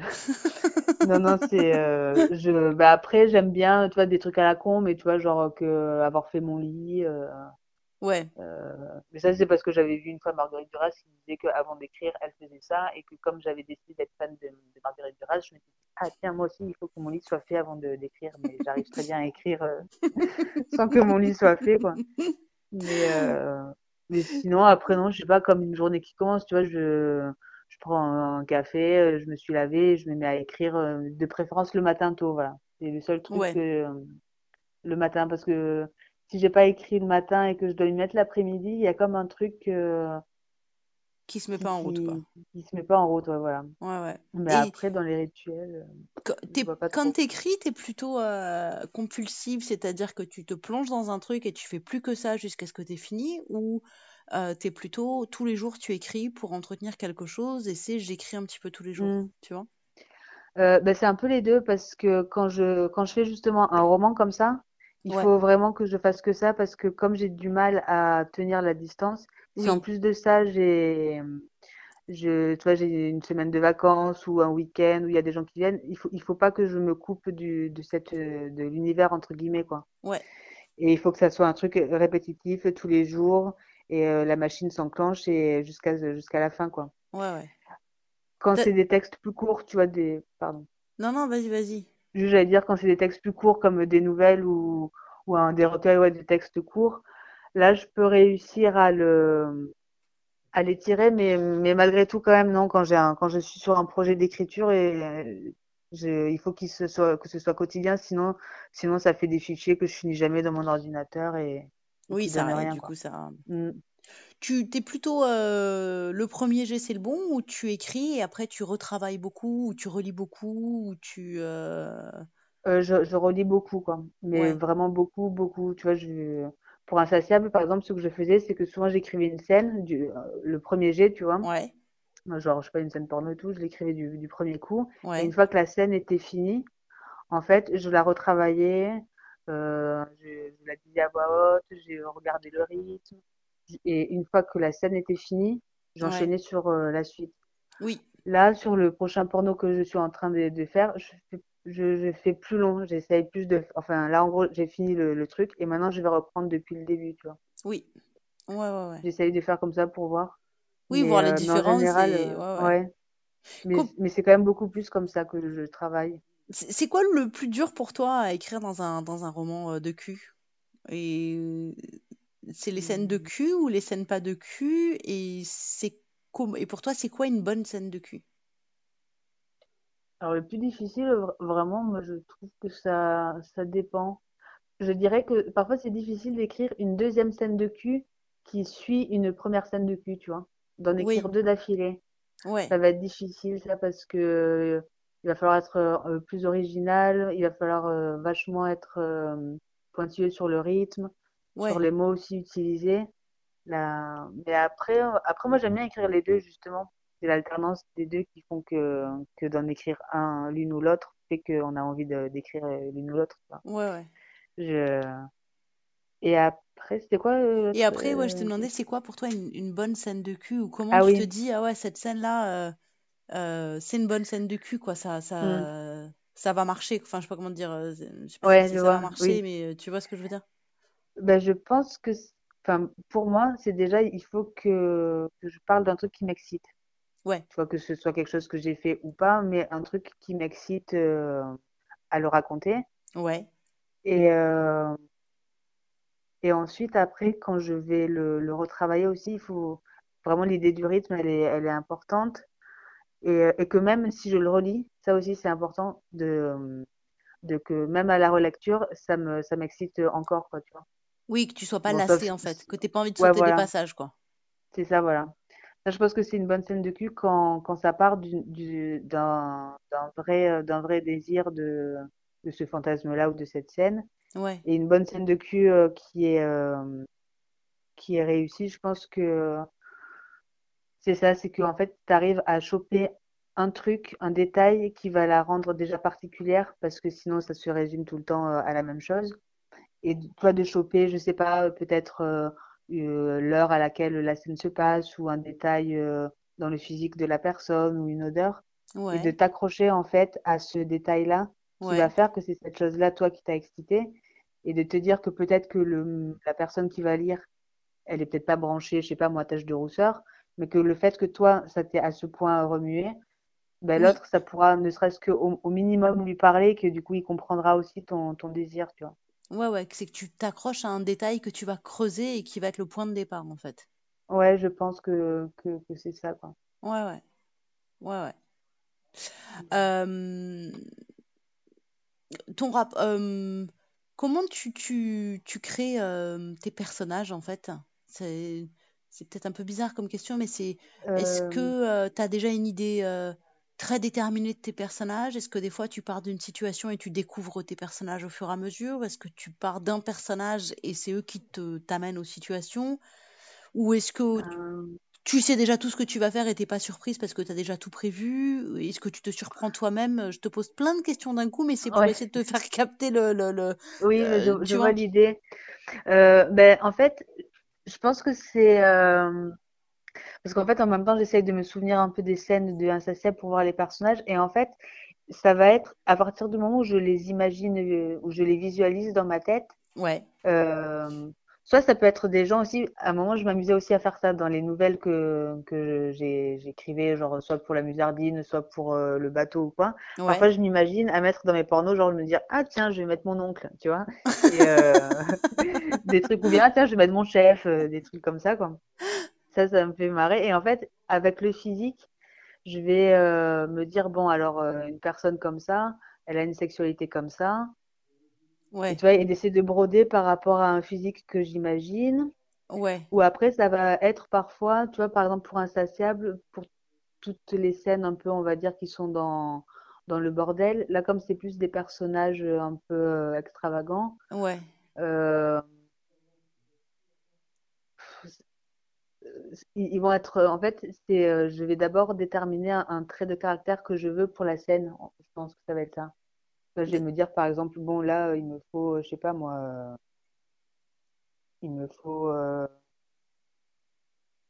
attends, je, je réfléchis, genre, il me faut par exemple un mec, genre, genre avec qui je m'envoie en l'air et qui fait, qui me fait planer. Alors, je sais pas, tu vois, je vais me dire qui, à, qui ça peut correspondre, soit que, que je connais, soit un, un trait de caractère. Par exemple, bon, il va falloir qu'il soit euh, euh, ténébreux. Bon, ben, je vais prendre, je sais pas moi, un espagnol ou un, ou un Oui, oui, oui. Ouais, mais là, t'es Enfin, vraiment sur, c'est parce que tu veux telle particularité, ouais. Mais par exemple, pour, voilà, euh, c'est pour ça. la, pour euh, l'héroïne d'Insatiable, le personnage, comme tu l'as dit, tu vois, si je me dis, est-ce que tu te fais, par exemple, euh, des fiches personnages, euh, elle s'appelle comme elle Ah, s'appelle comme ça, elle a tel âge, ou tu alors, bosses pas du tout comme euh, ça? ouais. Est-ce que tu structures ben ça, en très fait, à la, tu vois, est-ce que tu structures très à l'avance, ou est-ce que tu te fais surprendre, euh, euh, ça- souvent, je me fais surprendre, en fait, par des trucs. Et, ouais. euh, et c'est là où, en fait, le travail de, de relecture avec notre très cher éditeur me, me ramène au droit chemin parce qu'il va me dire, bon, alors c'est très bien, hein, mais on ne comprend rien. Et euh, du coup, euh, ou bien ça, c'est pas possible, tu vois, au vu de, parfois on va me dire ça, on va me dire, au vu du personnage que tu décris, c'est pas possible qu'il se passe ça, quoi. Parce que ouais, parfois, ouais. je me laisse un peu emporter en me disant, ouais, trop bien, il pourrait faire ça, il pourrait faire ça. Et oui, Sauf que, ça colle que, bah, pas avec le cadre que tu as mis en place au départ, Voilà. Ouais. Et du coup, j'ai appris à faire ce que tu as dit, à faire des fiches personnages, quoi. Et oui. Euh, bon, pour Insatiable, pas pour la, la principale, parce que je me suis vachement euh, identifiée, tu vois, à, Ah, au personnage là. Du coup, je je l'avais pas fait. Mais pour tous les personnages, par exemple, qui sont dans, euh, au final avec elle, j- j'ai fait ça, ouais. J'ai fait des, des fiches personnages, même si c'est des choses qui sont pas, euh, qui sont, qui sont même pas évoquées dans, dans le roman. Ça, c'est ce que, une des choses euh, importantes que Siebar m'a apprises, en fait, pour, euh, pour écrire, c'est de, de, qu'en fait, le personnage, qu'il existe aussi précisément dans ma tête, tu vois, Oui. euh, qu'est-ce qu'il aime faire dans la vie, est-ce qu'il travaille, où est-ce qu'il habite, c'est quoi son genre d'appartement, enfin, tu vois, des choses comme ça, pour le rendre plus réel. Et sachant ça, quand je vais faire une scène de cul, ben, je vais savoir si je peux mettre telle personne, tel personnage ou, ou pas, tu vois. Ouais, ouais. Oui, de lui donner une, euh, une Une épaisseur euh, incarnation, dans ton Ouais, imaginaire qu'il existe vraiment, quoi. Que ce soit pas ça, juste. voilà, euh, Ouais, ouais. Mm. Ouais, ouais. Et ça, je sais que je peux avoir tendance à, à le zapper un peu, à me dire, euh, bah tiens, je me centre sur euh, le personnage principal qui rencontre ce mec. Bon, euh, ce mec est plus intéressant pour sa bite, euh, et du coup, on s'en fout du mec. Mais au final, c'est justement le fait de lui donner toute une épaisseur euh, qui va rendre la scène porno aussi encore plus euh, euh, charnelle que, Ouais. que... Que mental, en fait. Enfin, du coup, elle va, ça va Ouais, avoir une voilà, c'est épaisseur, ça. Ouais, ouais. Mm, c'est ça. Ouais, ouais, ouais. Et puis après, ouais, vraiment. Mais je pense que, que c'est ça, que c'est des trucs que, que parfois aussi, tu vois, par exemple, justement pour la scène de la pizza, euh, ça me faisait marrer d'écrire une scène comme ça parce que j'avais l'impression qu'il y a une sorte de mode, enfin, je sais pas si c'était la mode, mais chaque fois que je tombais sur un site, euh, euh, sur euh, Pornhub ou, ou quoi, j'avais l'impression qu'à un moment, il y avait une grande mode des meufs qui reçoivent, qui recevaient les livreurs à poil, quoi. Tu vois, enfin, je sais pas, j'imagine que beaucoup de gens ont vu ce genre de vidéo. Je me disais, euh, putain, mais et je me suis imaginé qu'est-ce que qu'est-ce que ça ferait quand livreur de pizza débarque euh, comme ça dans Insatiable, tu vois. Excellent. Non, mais c'est. Oui, puis elle est très réussie parce que du coup, si tu pars dans la. euh, tu amènes dans la réalité un parce que dans le dans les pornos souvent tu as des t'as des trucs où tu te dis non mais c'est pas la vraie vie enfin ça ça n'existe pas dans la vraie vie en fait et là d'un coup Mm. tu viens le bousculer justement et le dire et si ça existait en fait qu'est-ce qui se passerait Oui, en fait? Ouais. c'est c'est ouais ouais Mais c'est c'est un peu ça que j'essaye de faire, tu vois, au final, à tous les niveaux, que ce soit dans le porno ou même aussi dans les autres trucs, c'est le frottement qu'il peut y avoir entre le réel et le pas réel. Tu ouais autant parfois, tu vois, quand t'es super, euh, je sais pas, un peu comme quand t'es sous drogue, mais sans drogue, quoi. oui Euh, et que c'est l'é- l'émotion qui te, qui te crée cet état-là, donc soit le désir, soit la tristesse, où en fait, tu vois plus très bien ce qui se passe dans la vraie vie, ou bien t'es tellement excité que tu te dis, euh, mais c'est moi ou il m'a regardé comme ça, euh, enfin, tu vois, et, et des trucs comme ça, quoi. ouais ouais Euh, qu'est-ce que euh, selon toi la littérature qu'elle soit érotique ou pas érotique d'ailleurs la littérature quelle qu'elle soit Mhm. apporte euh, au lecteur, euh, au monde, euh, c'est quoi son, son rôle en fait? Euh, au lecteur, Pour toi, la, la littérature ou même, tu vois, qu'est-ce que ça apporte? bah après, moi, je sais que, en- enfin, quand j'écris, ça m'apporte une sorte de, de, vérité dans le sens où je me dis, ah, euh, je retrouve ce pourquoi, enfin, ce que j'aime faire, mais au sens, euh, euh, c'est même pas une question d'aimer ou de pas aimer, c'est un truc où je me dis, c'est à ça, c'est, ça, c'est ma recherche euh, profonde, tu vois. C'est, je sais que je pourrais y passer, euh, du coup, il y a une sorte de satisfaction, on va, on va dire, comment, comment dire, personnelle, de me dire, c'est ce à quoi je suis amenée, c'est ma tâche de me dire, euh, je suis, je dois rechercher à comment, euh, par exemple, décrire des émotions. Du coup, il y a une sorte de satisfaction euh, personnelle euh, et égoïste, mais aussi, euh, tu vois, de, de rechercher à, à transformer le lait en beau, quoi. Ouais, voilà. Toi, c'est transformer le lait en beau, du coup, chose, ouais, enfin, le lait, en fait, ou, ou alors de le, ou de le garder, mais tu vois, en fait, de, comme un, sou, comme euh, un travail un peu de, D'alchimiste. de souvenir ou de, ouais, ou d'alchimiste ou de, ou, ou de, ou, ah, parce qu'en fait, c'est ça, il y a, il y a, en- une fois, je me souviens que j'ai, j'habitais dans un appartement pourri, euh, euh, j'avais justement euh, quitté Marseille, tout ça, enfin, c'était un peu euh, un moment très difficile, le quotidien. Ouais. j'avais un boulot qui, qui m'intéressait vraiment pas, avec des collègues qui étaient à l'opposé de moi, enfin, en gros, euh, la vie douloureuse, quoi. Et mon copain, il m'a dit, euh, tu devrais essayer d'en faire quelque chose de beau, quoi. Et du coup, tous les jours, je me suis mise à écrire euh, un roman là que j'ai fini il y a pas très longtemps, que peut-être euh, un jour il sortira, je sais pas. Ouais. Mais tu vois, et, et- et c'est un peu ça aussi, l'écriture parfois, c'est aussi une sorte d'exutoire, mais à la fois de se dire, alors je prends le quotidien là, euh, dans tous les trucs qui m'a cassé les couilles aujourd'hui, Ouais. je et j'essaye d'en faire quelque chose pour euh, une sorte de vengeance aussi, tu vois, sur euh, sur les gens normaux entre guillemets. Genre euh, ah ouais, euh, ça vous faisait rire, je sais pas, ma gueule ou quoi. ben maintenant, c'est moi qui ai écrit sur vous. on se regarde tous les uns après les autres. Enfin, tu vois, comme un truc un peu vengeur, quoi. Oui. C'est rigolo, tu dis sur les gens normaux, en fait. C'est que du coup, tu, tu, tu te dis que t'es pas dans les gens normaux? Ouais, non, je pense pas, non. Mais c'est- mais ça y est, je l'ai accepté et j'en suis, je suis contente, quoi. Et, et c'est quoi les gens normaux et c'est quoi les gens pas normaux pour toi? Ouais. Après, c'est, je mets des guillemets. hein. Mais euh, pour moi, les gens normaux, bah, tu vois, c'est un peu, euh, c'est un peu les, des gens, en fait, on dirait qu'ils ne, qu'ils, qu'ils réfléchissent pas à ce qui, à ce qui leur plaît euh, vraiment. Parce que moi, je peux pas croire qu'il y a, que tout le monde aspire à la même chose, Ouais. qui soit de sortir d'une école pour ensuite avoir un CDI, pour ensuite euh, faire construire, là, comme euh, tout le monde le dit, Oui. ou au mieux acheter une maison, après euh, avoir un ou deux gamins, faire la piscine, avoir une maison, et puis à 45 ans ou 40 ans, divorcer, quoi. Oui. Je pense pas que tout le monde se dise, c'est exactement ça que je veux et j'en suis heureux, quoi. Et oui. Et c'est ouais. ça, pour moi, les gens normaux, c'est des gens au final qui sont, euh, c'est triste à pleurer, tu vois, des vies comme ça, quoi. Parce que ces gens-là sont persuadés sûrement d'être heureux, mais c'est pas vrai, euh, pas tout le monde n'aime le mojito le samedi soir euh, dans des bars à tapas, quoi, tu vois. euh.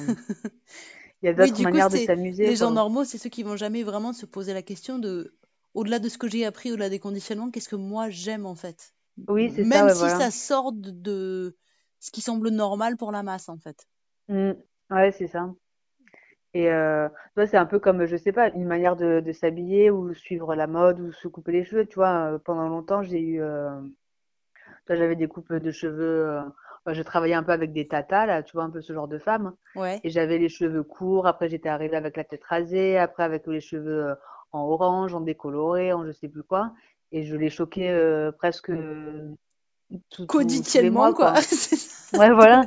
Et t'as envie de dire, mais les meufs, vous êtes à ce point coincées du cul pour croire qu'il y a que que votre rouge à lèvres et votre permanente qui, qui, enfin, tu vois, je peux pas croire que qu'elles y aient jamais pensé, qu'elles qu'elles trouvent ça choquant, quoi. C'est ça va, on est en on est en 2020, enfin, Ouais, ce que je veux dire, c'est un peu ça, Ouais, les gens ouais. normaux, c'est ceux qui sont euh, avec leurs pantoufles dans leur vie et qui veulent pas en s'en s'en s'en défaire et pa- parce qu'ils savent que ça y est, c'est bon.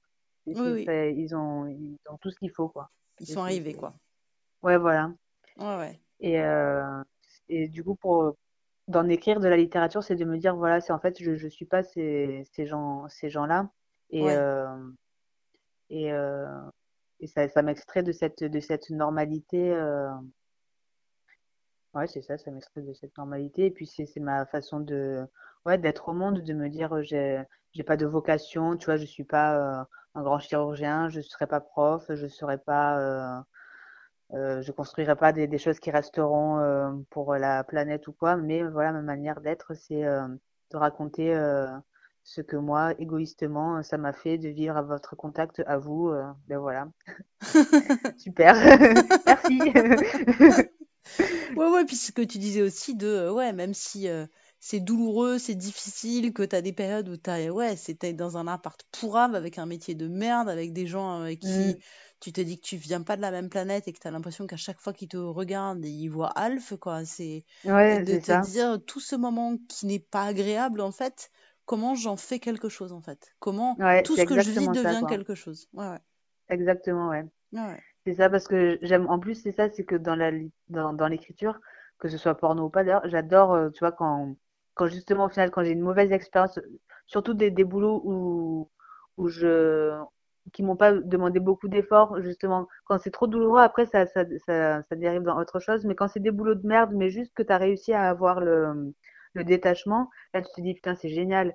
J'ai une expérience où j'ai été spectatrice d'un truc à chier, mais je l'ai quand même vécu euh, pas trop de manière douloureuse. Je peux en, je vais écrire un truc sur le quotidien. Tu vois, écrire sur le Ah, quotidien, moi, j'aime euh, vachement, quoi. Ouais, ouais. Et, euh, Ouais, ouais. et d'ailleurs, ouais, je- j'ai, j'avais, j'ai été à SH là il y a pas très longtemps, quoi, et j'ai essayé d'en écrire un roman. J'espère aussi que ça va peut-être sortir, quoi. Mais tu sais, c'est quand tu travailles euh, à SH, c'est euh, À en l'hôpital, gros là, je euh, nettoyais. Ouais, voilà, dans le bloc opératoire, quoi. ouais, ouais. Bah, c'est la nouvelle euh, Mhm. Clou Humérus, du coup, aussi. Oui, ben voilà, c'est ça. Tu vois, ben voilà, j'en ai fait plusieurs textes. quoi. Ouais, Mm. ouais. Quel conseil tu Et donnerais à voilà. quelqu'un qui rêve d'écrire? Quel conseil je donnerais?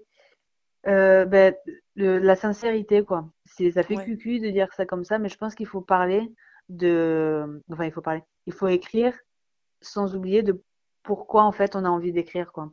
ouais, Tu vois, je pense que ça, il faut pas le perdre, euh, faut pas le perdre de vue. Et c'est, c'est ce premier élan qu'il faut jamais, euh, qu'il faut jamais trahir ou, ou, ou maquiller, quoi. C'est que si à la base, euh, t'écris, euh, pour faire plaisir à quelqu'un, Hmm. ou pour impressionner, ou enfin pour des, des raisons qui sont pas, euh, qui, en fait, si, si écrire, ça pourrait être changé par, euh, je sais pas, te mettre à la cuisine ou, ou faire partie d'un groupe de musique, ben, euh, ça sert à rien. Je pense qu'il faut vraiment écrire parce que c'est la, parce que c'est le média qui t'est venu, euh, qui t'est venu, comment dire, na- naturellement et que, et le, le- de manière le plus juste avec euh, ta manière de communiquer au, avec le reste, quoi.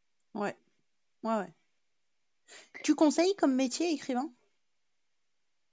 Bon, en fait, euh, je, je sais pas, je suis pas écrivain, mais Tu, euh, tu te considères comment, toi? C'est quoi pour toi un conseille. écrivain et pourquoi t'es pas écrivain et tu te considères comment? Alors, pour moi, un écrivain, c'est déjà quelqu'un qui arrive à vivre de son travail d'écriture. Ouais, Euh, voilà. Donc, euh, donc euh, moi, comme je ne vis pas de mon travail euh, d'écriture, pour moi, je suis pas écrivain. ouais, Je suis en fait, on va dire, euh, une personne qui a des boulots alimentaires ouais, pour justement essayer de devenir écrivain. ouais, C'est ça. mais qu'après ça se réfléchit parce que justement, tu vois, les, les, les expériences de vie, euh, les boulots alimentaires, tout ça, te permet aussi d'avoir des choses à, à raconter, Et oui, ils te nourrissent en fait. Et oui, Mm, c'est ils te ça. nourrissent. Parce Ouais, que parce que moi j'ai l'impression que j'ai énormément de mal avec la stabilité, euh, la stabilité dans l'emploi, comme on dit.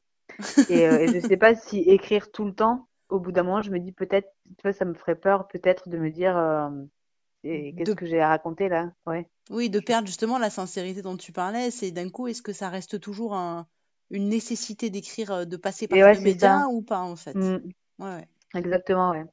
Mais après, j'en sais rien, je, je l'ai pas fait, mais c'est vrai que, que là, ouais, je, je, je dirais plus que je suis une personne qui a des boulots alimentaires, qui essaye en fait de, de jongler entre, je veux quand même euh, avoir un peu plus que mes fins de droit euh, de Pôle emploi, mais je veux quand même aussi avoir du temps libre pour continuer à écrire parce que quand j'écris pas, euh, ben, euh, j'ai pas envie de, j'ai pas envie de continuer à me réveiller le matin, quoi. Du coup, Ouais, du coup, voilà, en gros, quoi. ouais, ouais. Oui, c'est ce qui te donne envie de te réveiller le matin d'écrire, quoi. Ah ouais, et puis, il y a des fois où ça m'apporte une sorte de d'euphorie vitale, comme comme parfois être euh, amoureux, quoi. Tu vois, c'est vraiment quelque chose où je me dis putain là quand je suis plongée dans un truc, que ça avance, que j'ai trouvé le rythme et tout, ah mais laisse tomber, tu vois, euh, le monde il peut s'écrouler, je m'en fous, euh, j'ai tout ce dont j'ai besoin, quoi. Quel métier t'aurais détesté faire? Ou tu détestes faire d'ailleurs, parce que peut-être que tu le fais à des moments où j'en sais rien, mais Euh, quel métier j'aurais détesté? Euh, je, je sais que après euh, les, les métiers en contact avec les, les gens, avec le public entre guillemets, le public, mais euh, les métiers en contact avec les gens, je trouve ça dégoûtant, quoi. ah non mais de plus en plus là, tu vois, j'affine mes recherches d'emploi, à fermer de plus en plus, de me dire alors ça, tu vois, je travaillais au bloc opératoire, j'étais trop bien, les gens que je croisais c'était anesthésiés quoi. Du coup, tu vois, c'est trop, mais euh, mais après je sais pas, j'ai ouais Genre ça vendeuse, euh, vendeuse où tu gens ouais toute la journée, non, quoi. Ça, je, je pourrais pas, quoi.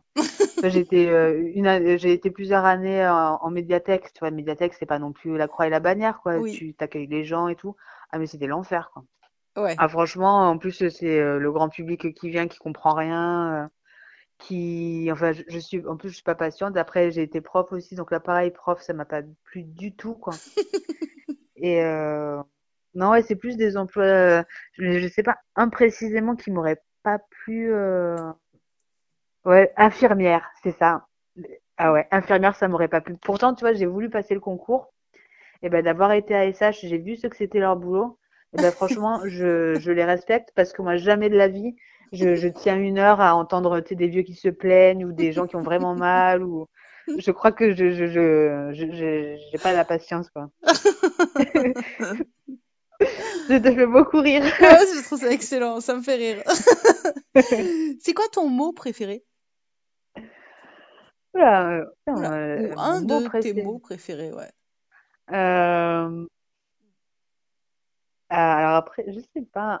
Ça dépend si c'est à dire ou à écrire en plus, tu vois, Eh parce tu peux dire les deux. Tu peux me dire à dire c'est celui-là, à écrire c'est celui-là. Aujourd'hui, en Euh... plus, il n'y a pas, euh, so- soyons Ouais, clairs, ouais, c'est je... changeant, hein. Je vais pas te demander Oui, un non, mot dans l'absolu, ça serait horrible. Euh... Ouais, euh, je sais pas trop là, euh, là, comme ça, il faudrait que je réfléchisse un petit peu quand même.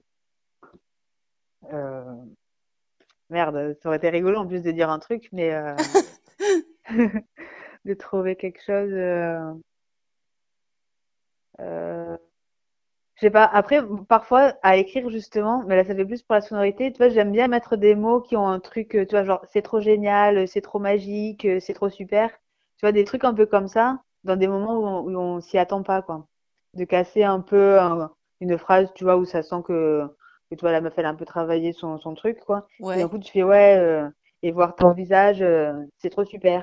Tu vois, c'est- tu vois, des mots comme ça, un peu, euh, un peu passe-partout, là, euh, Ouais, ça va t'amuser de les placer, quoi. Ouais, voilà, ça j'aime bien. Ouais, ouais, Mais c'est pas vraiment pareil, euh, ça répond pas vraiment à ta question. c'est pas grave.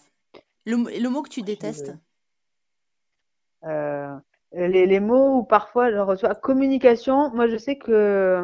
Non, en fait, c'est pas vrai. Euh, Ouais, bof, je sais pas trop. Il y a, il y a des mots, les, les faux mots, euh, tu sais, qui, qui- qu'ils emploient là, euh, les, les, les ingénieurs un peu, tu sais, où c'est des mots un peu en anglais, mais qui, qui sont devenus maintenant dans le Le, le français. truc genre, Et euh, c'est disruptif, quoi.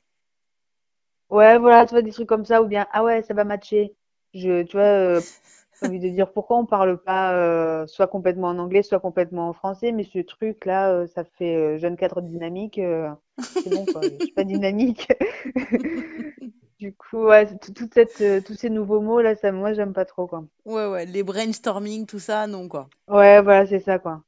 La dernière fois, mon chef, il m'a dit on va faire, donc c'était pas faire un point, mais je sais, j'ai même pas compris euh, le mot qu'il m'a dit, mais c'était un truc point, tu vois, euh, euh, pour faire le, le point sur mon arrivée. On était le mercredi, j'étais arrivée le lundi, donc le mardi, j'avais demandé à pas travailler, donc en gros, j'a- j'avais travaillé une journée dans la boîte, et, mes- et, euh, le mercredi à 10 heures, on avait un point pour euh, faire euh, un point sur mon arrivée à l'entreprise, quoi. J'ai trouvé ça complètement ridicule.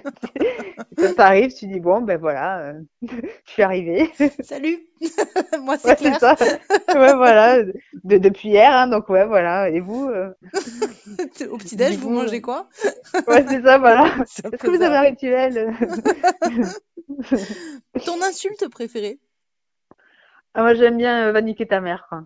Ok, Tu voilà. vois, euh, Simple, efficace, ou bien, ou, ou bien euh, tous les trucs avec les morts, là. Parfois, quand je m'énerve, je dis putain, mais va niquer tes morts. Ouais. Euh, La con de tes ouais, morts, euh, ouais, tout ce truc La, avec les morts, ouais. Euh, la con de tes morts, je sais que je le disais beaucoup quand j'étais à Marseille, mais ça m'est un peu passé la con de, tu Ouais, c'est plus marseillais, quoi.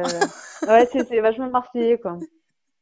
Ou, ou bien, tu sais, genre, putain, euh, quelle sgeg ou quoi, tout ça, ouais, c'est des trucs un peu euh, qui, qui étaient plus à Marseille, mais euh, pour lesquels j'ai une, une particulière tendresse euh, de, de certains mots comme ça, ouais. euh. Non, ça me fait rire parce que oui, connaissant bien Marseille aussi, oui, c'est vrai qu'il y a, il y y a comme ça des, il y a des mots pour lesquels tu as une tendresse, quoi, après, c'est, Ouais, c'est ça, voilà, ouais. Mm. L'insulte que tu détestes, Que je déteste, euh,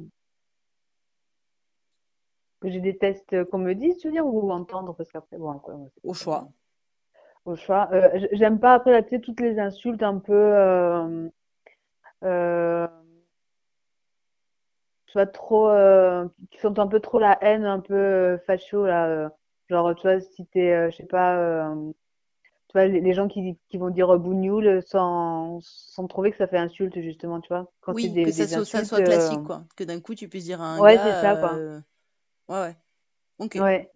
Et ouais, euh, ça, ou, ou pareil pour, euh, tu vois, tout ce qui est euh, sur, sur les homos et tout. Et euh, bon, à Marseille, je le trouvais moins, mais euh, ici à Toulouse, j'entends plus parfois des, des gens comme ça dire oui, euh, je sais pas, ouais, t'as vu, le mec, euh, c'est un PD. Enfin, c'est même pas PD qui vont dire, mais des trucs où tu sais que dans leur bouche, c'est devenu euh, Tu vois que ça les dérange, en fait. Tu sens que ça les Ouais, dérange, en fait. Tu sens l'homophobie ça, ouais. euh, intégrée, quoi. Mm, ouais. Et moi, Eh entendre oui, bougnoule ou quoi, c'est, ça me, moi, je, je veux pas, quoi, tu vois. euh, oui. même si le mec, il me dit, mais non, mais j'ai rien contre. Ouais, non, mais alors, euh, Moi, j'ai rien ça, contre c'est les pas, melons. Oui, alors, comment dire? Oui, ouais, c'est ça. C'est, C'est ce voilà. truc là, moi j'ai rien contre eux à partir du moment où ils viennent pas me faire chier. Mais c'est complètement débile cette phrase, était quand même au courant de dire ça, ça ne veut rien dire. C'est ça. Oui, à Euh, Marseille, c'est du, c'est enculé, ça ponctue tellement toutes les phrases que c'est pas, ça Oui, rien voilà, c'est ça, c'est l'homophobie, en fait. C'est, c'est autre c'est chose. ça, C'est voilà. une ponctuation, Oui, enculé. C'est, c'est pas ouais, c'est ça. Oui. Et puis bon, à Marseille, après personne va se dire euh, ce bougnoule ou alors c'est c'est c'est Non, il comment y a dire, pas, ouais, un non, c'est trop, ouais, c'est bizarre. tu vois. De toute façon, bougnoule, moi je te promets, je crois que quand je l'ai entendu, c'était vraiment ici, je me suis dit euh, putain, je croyais que ce terme-là n'était plus utilisé euh, pour les gens quoi. Eh ouais.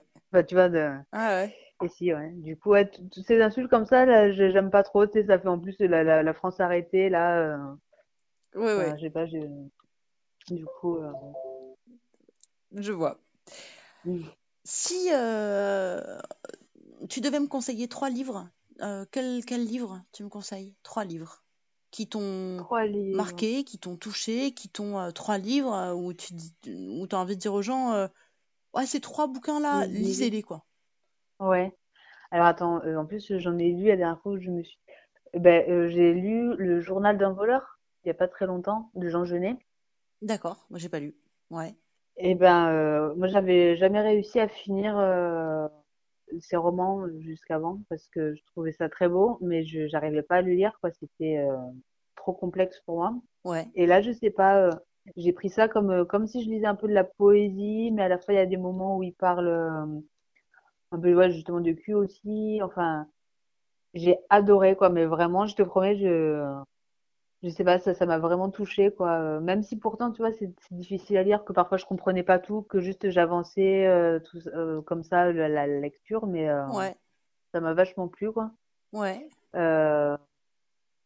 Et parce que je- en plus c'est marrant parce que le j'avais le premier truc que j'ai mis en scène au, au théâtre, c'était les bonnes justement, quoi. Oui. Et pour moi, ouais, voilà, c'est ça. Je, je connaissais plus son théâtre que ses romans. Ouais. Et après, qu'est-ce que qu'est-ce que j'ai lu sinon qui était. Je crois que attends, euh, je regarde en même temps Vas-y. parce que j'avais lu des des livres qui, qui m'ont vachement plu. Donc il y avait celui-là. Euh,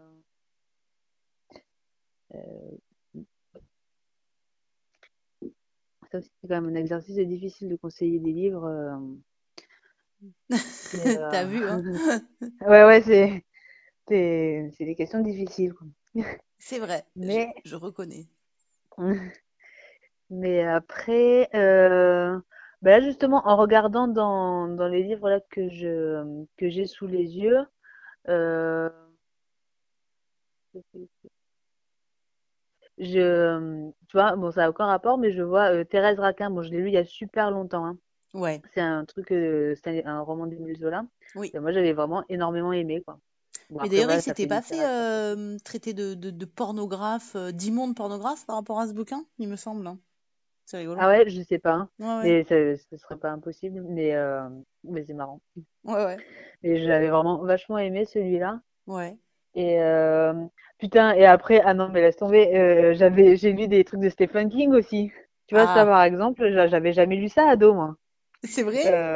Non, je l'ai lu, j'ai découvert ça peut-être il y a, il y a, il y a cinq ans ou un truc comme ça, en me disant, mais c'est vrai que j'ai jamais lu. Et c'est mon copain qui, qui, qui m'a, qui m'a fait lire, euh, et genre moi, euh, lire Carrie.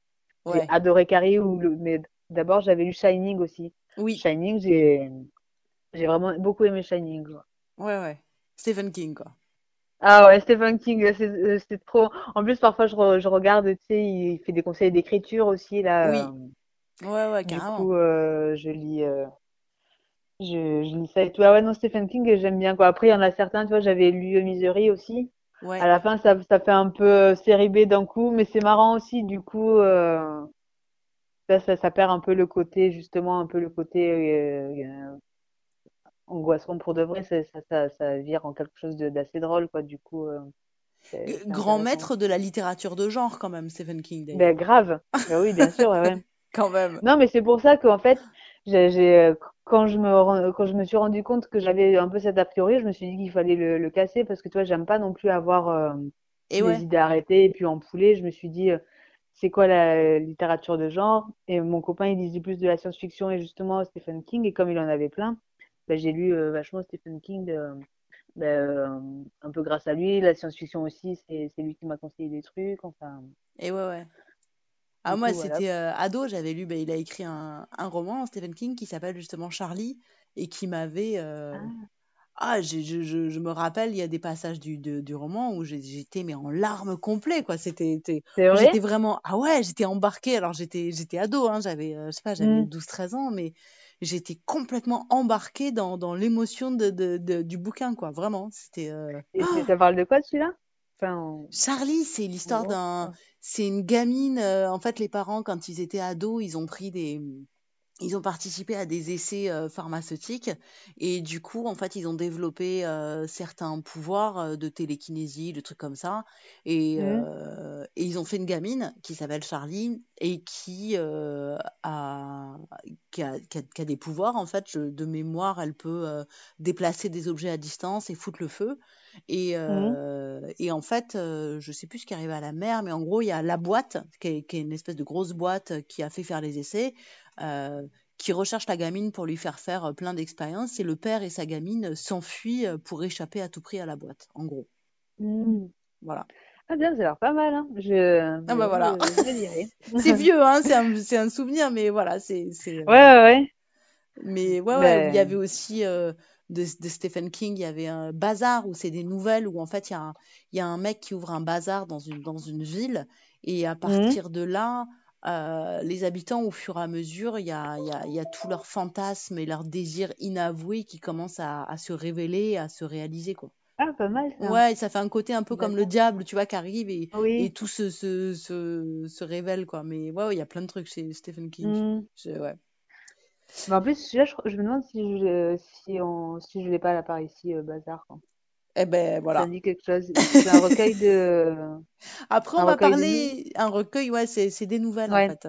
Mm. Et après, on m'a parlé, je l'ai pas lu, mais de, euh, attends, c'est quoi? C'est euh, ça avec le clown et que c'est assez Ah terrible oui. aussi. Et ouais, moi aussi, moi, on m'a dit, le, s'il y en a un seul à lire de Stephen King, tu dois lire ça. c'est ça, Mais c'est vrai que je l'ai jamais lu. J'ai pas encore Mm. lu non plus.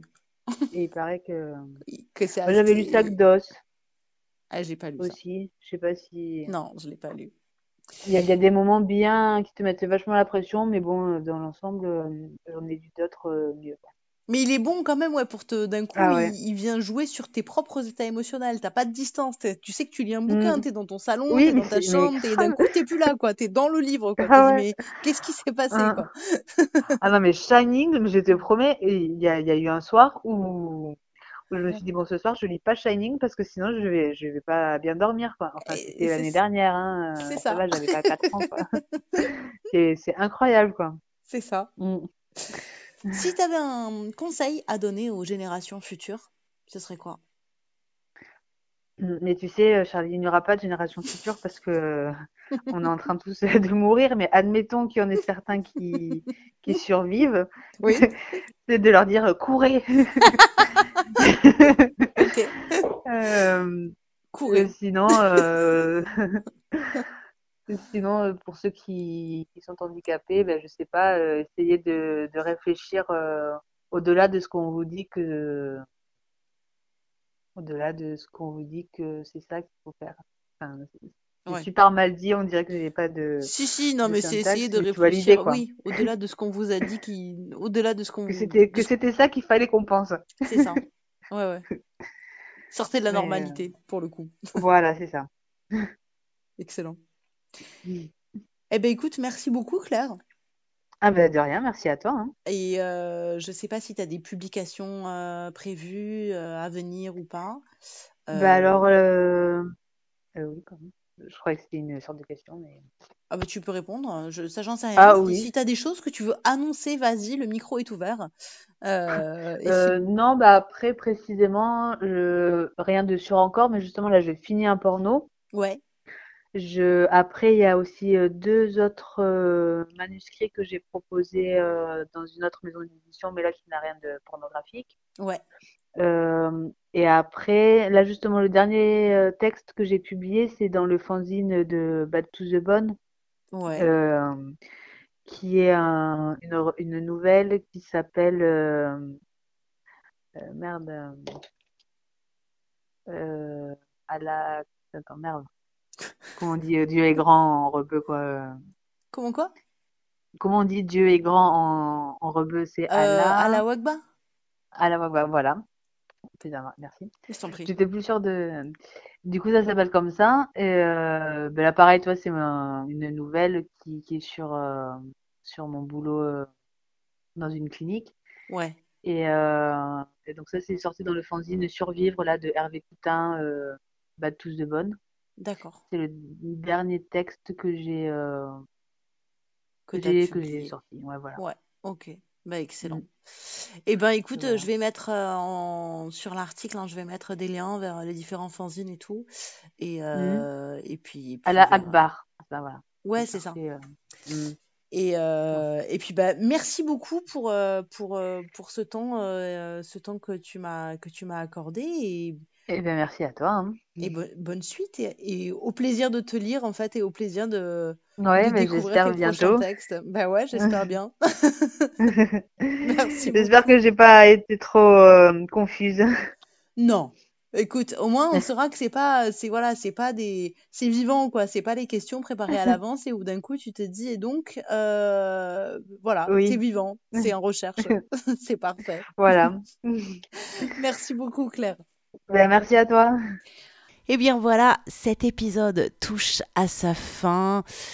Merci encore à Claire Foncorda de s'être prêtée au jeu de l'interview. J'ai vraiment passé un excellent moment en sa compagnie.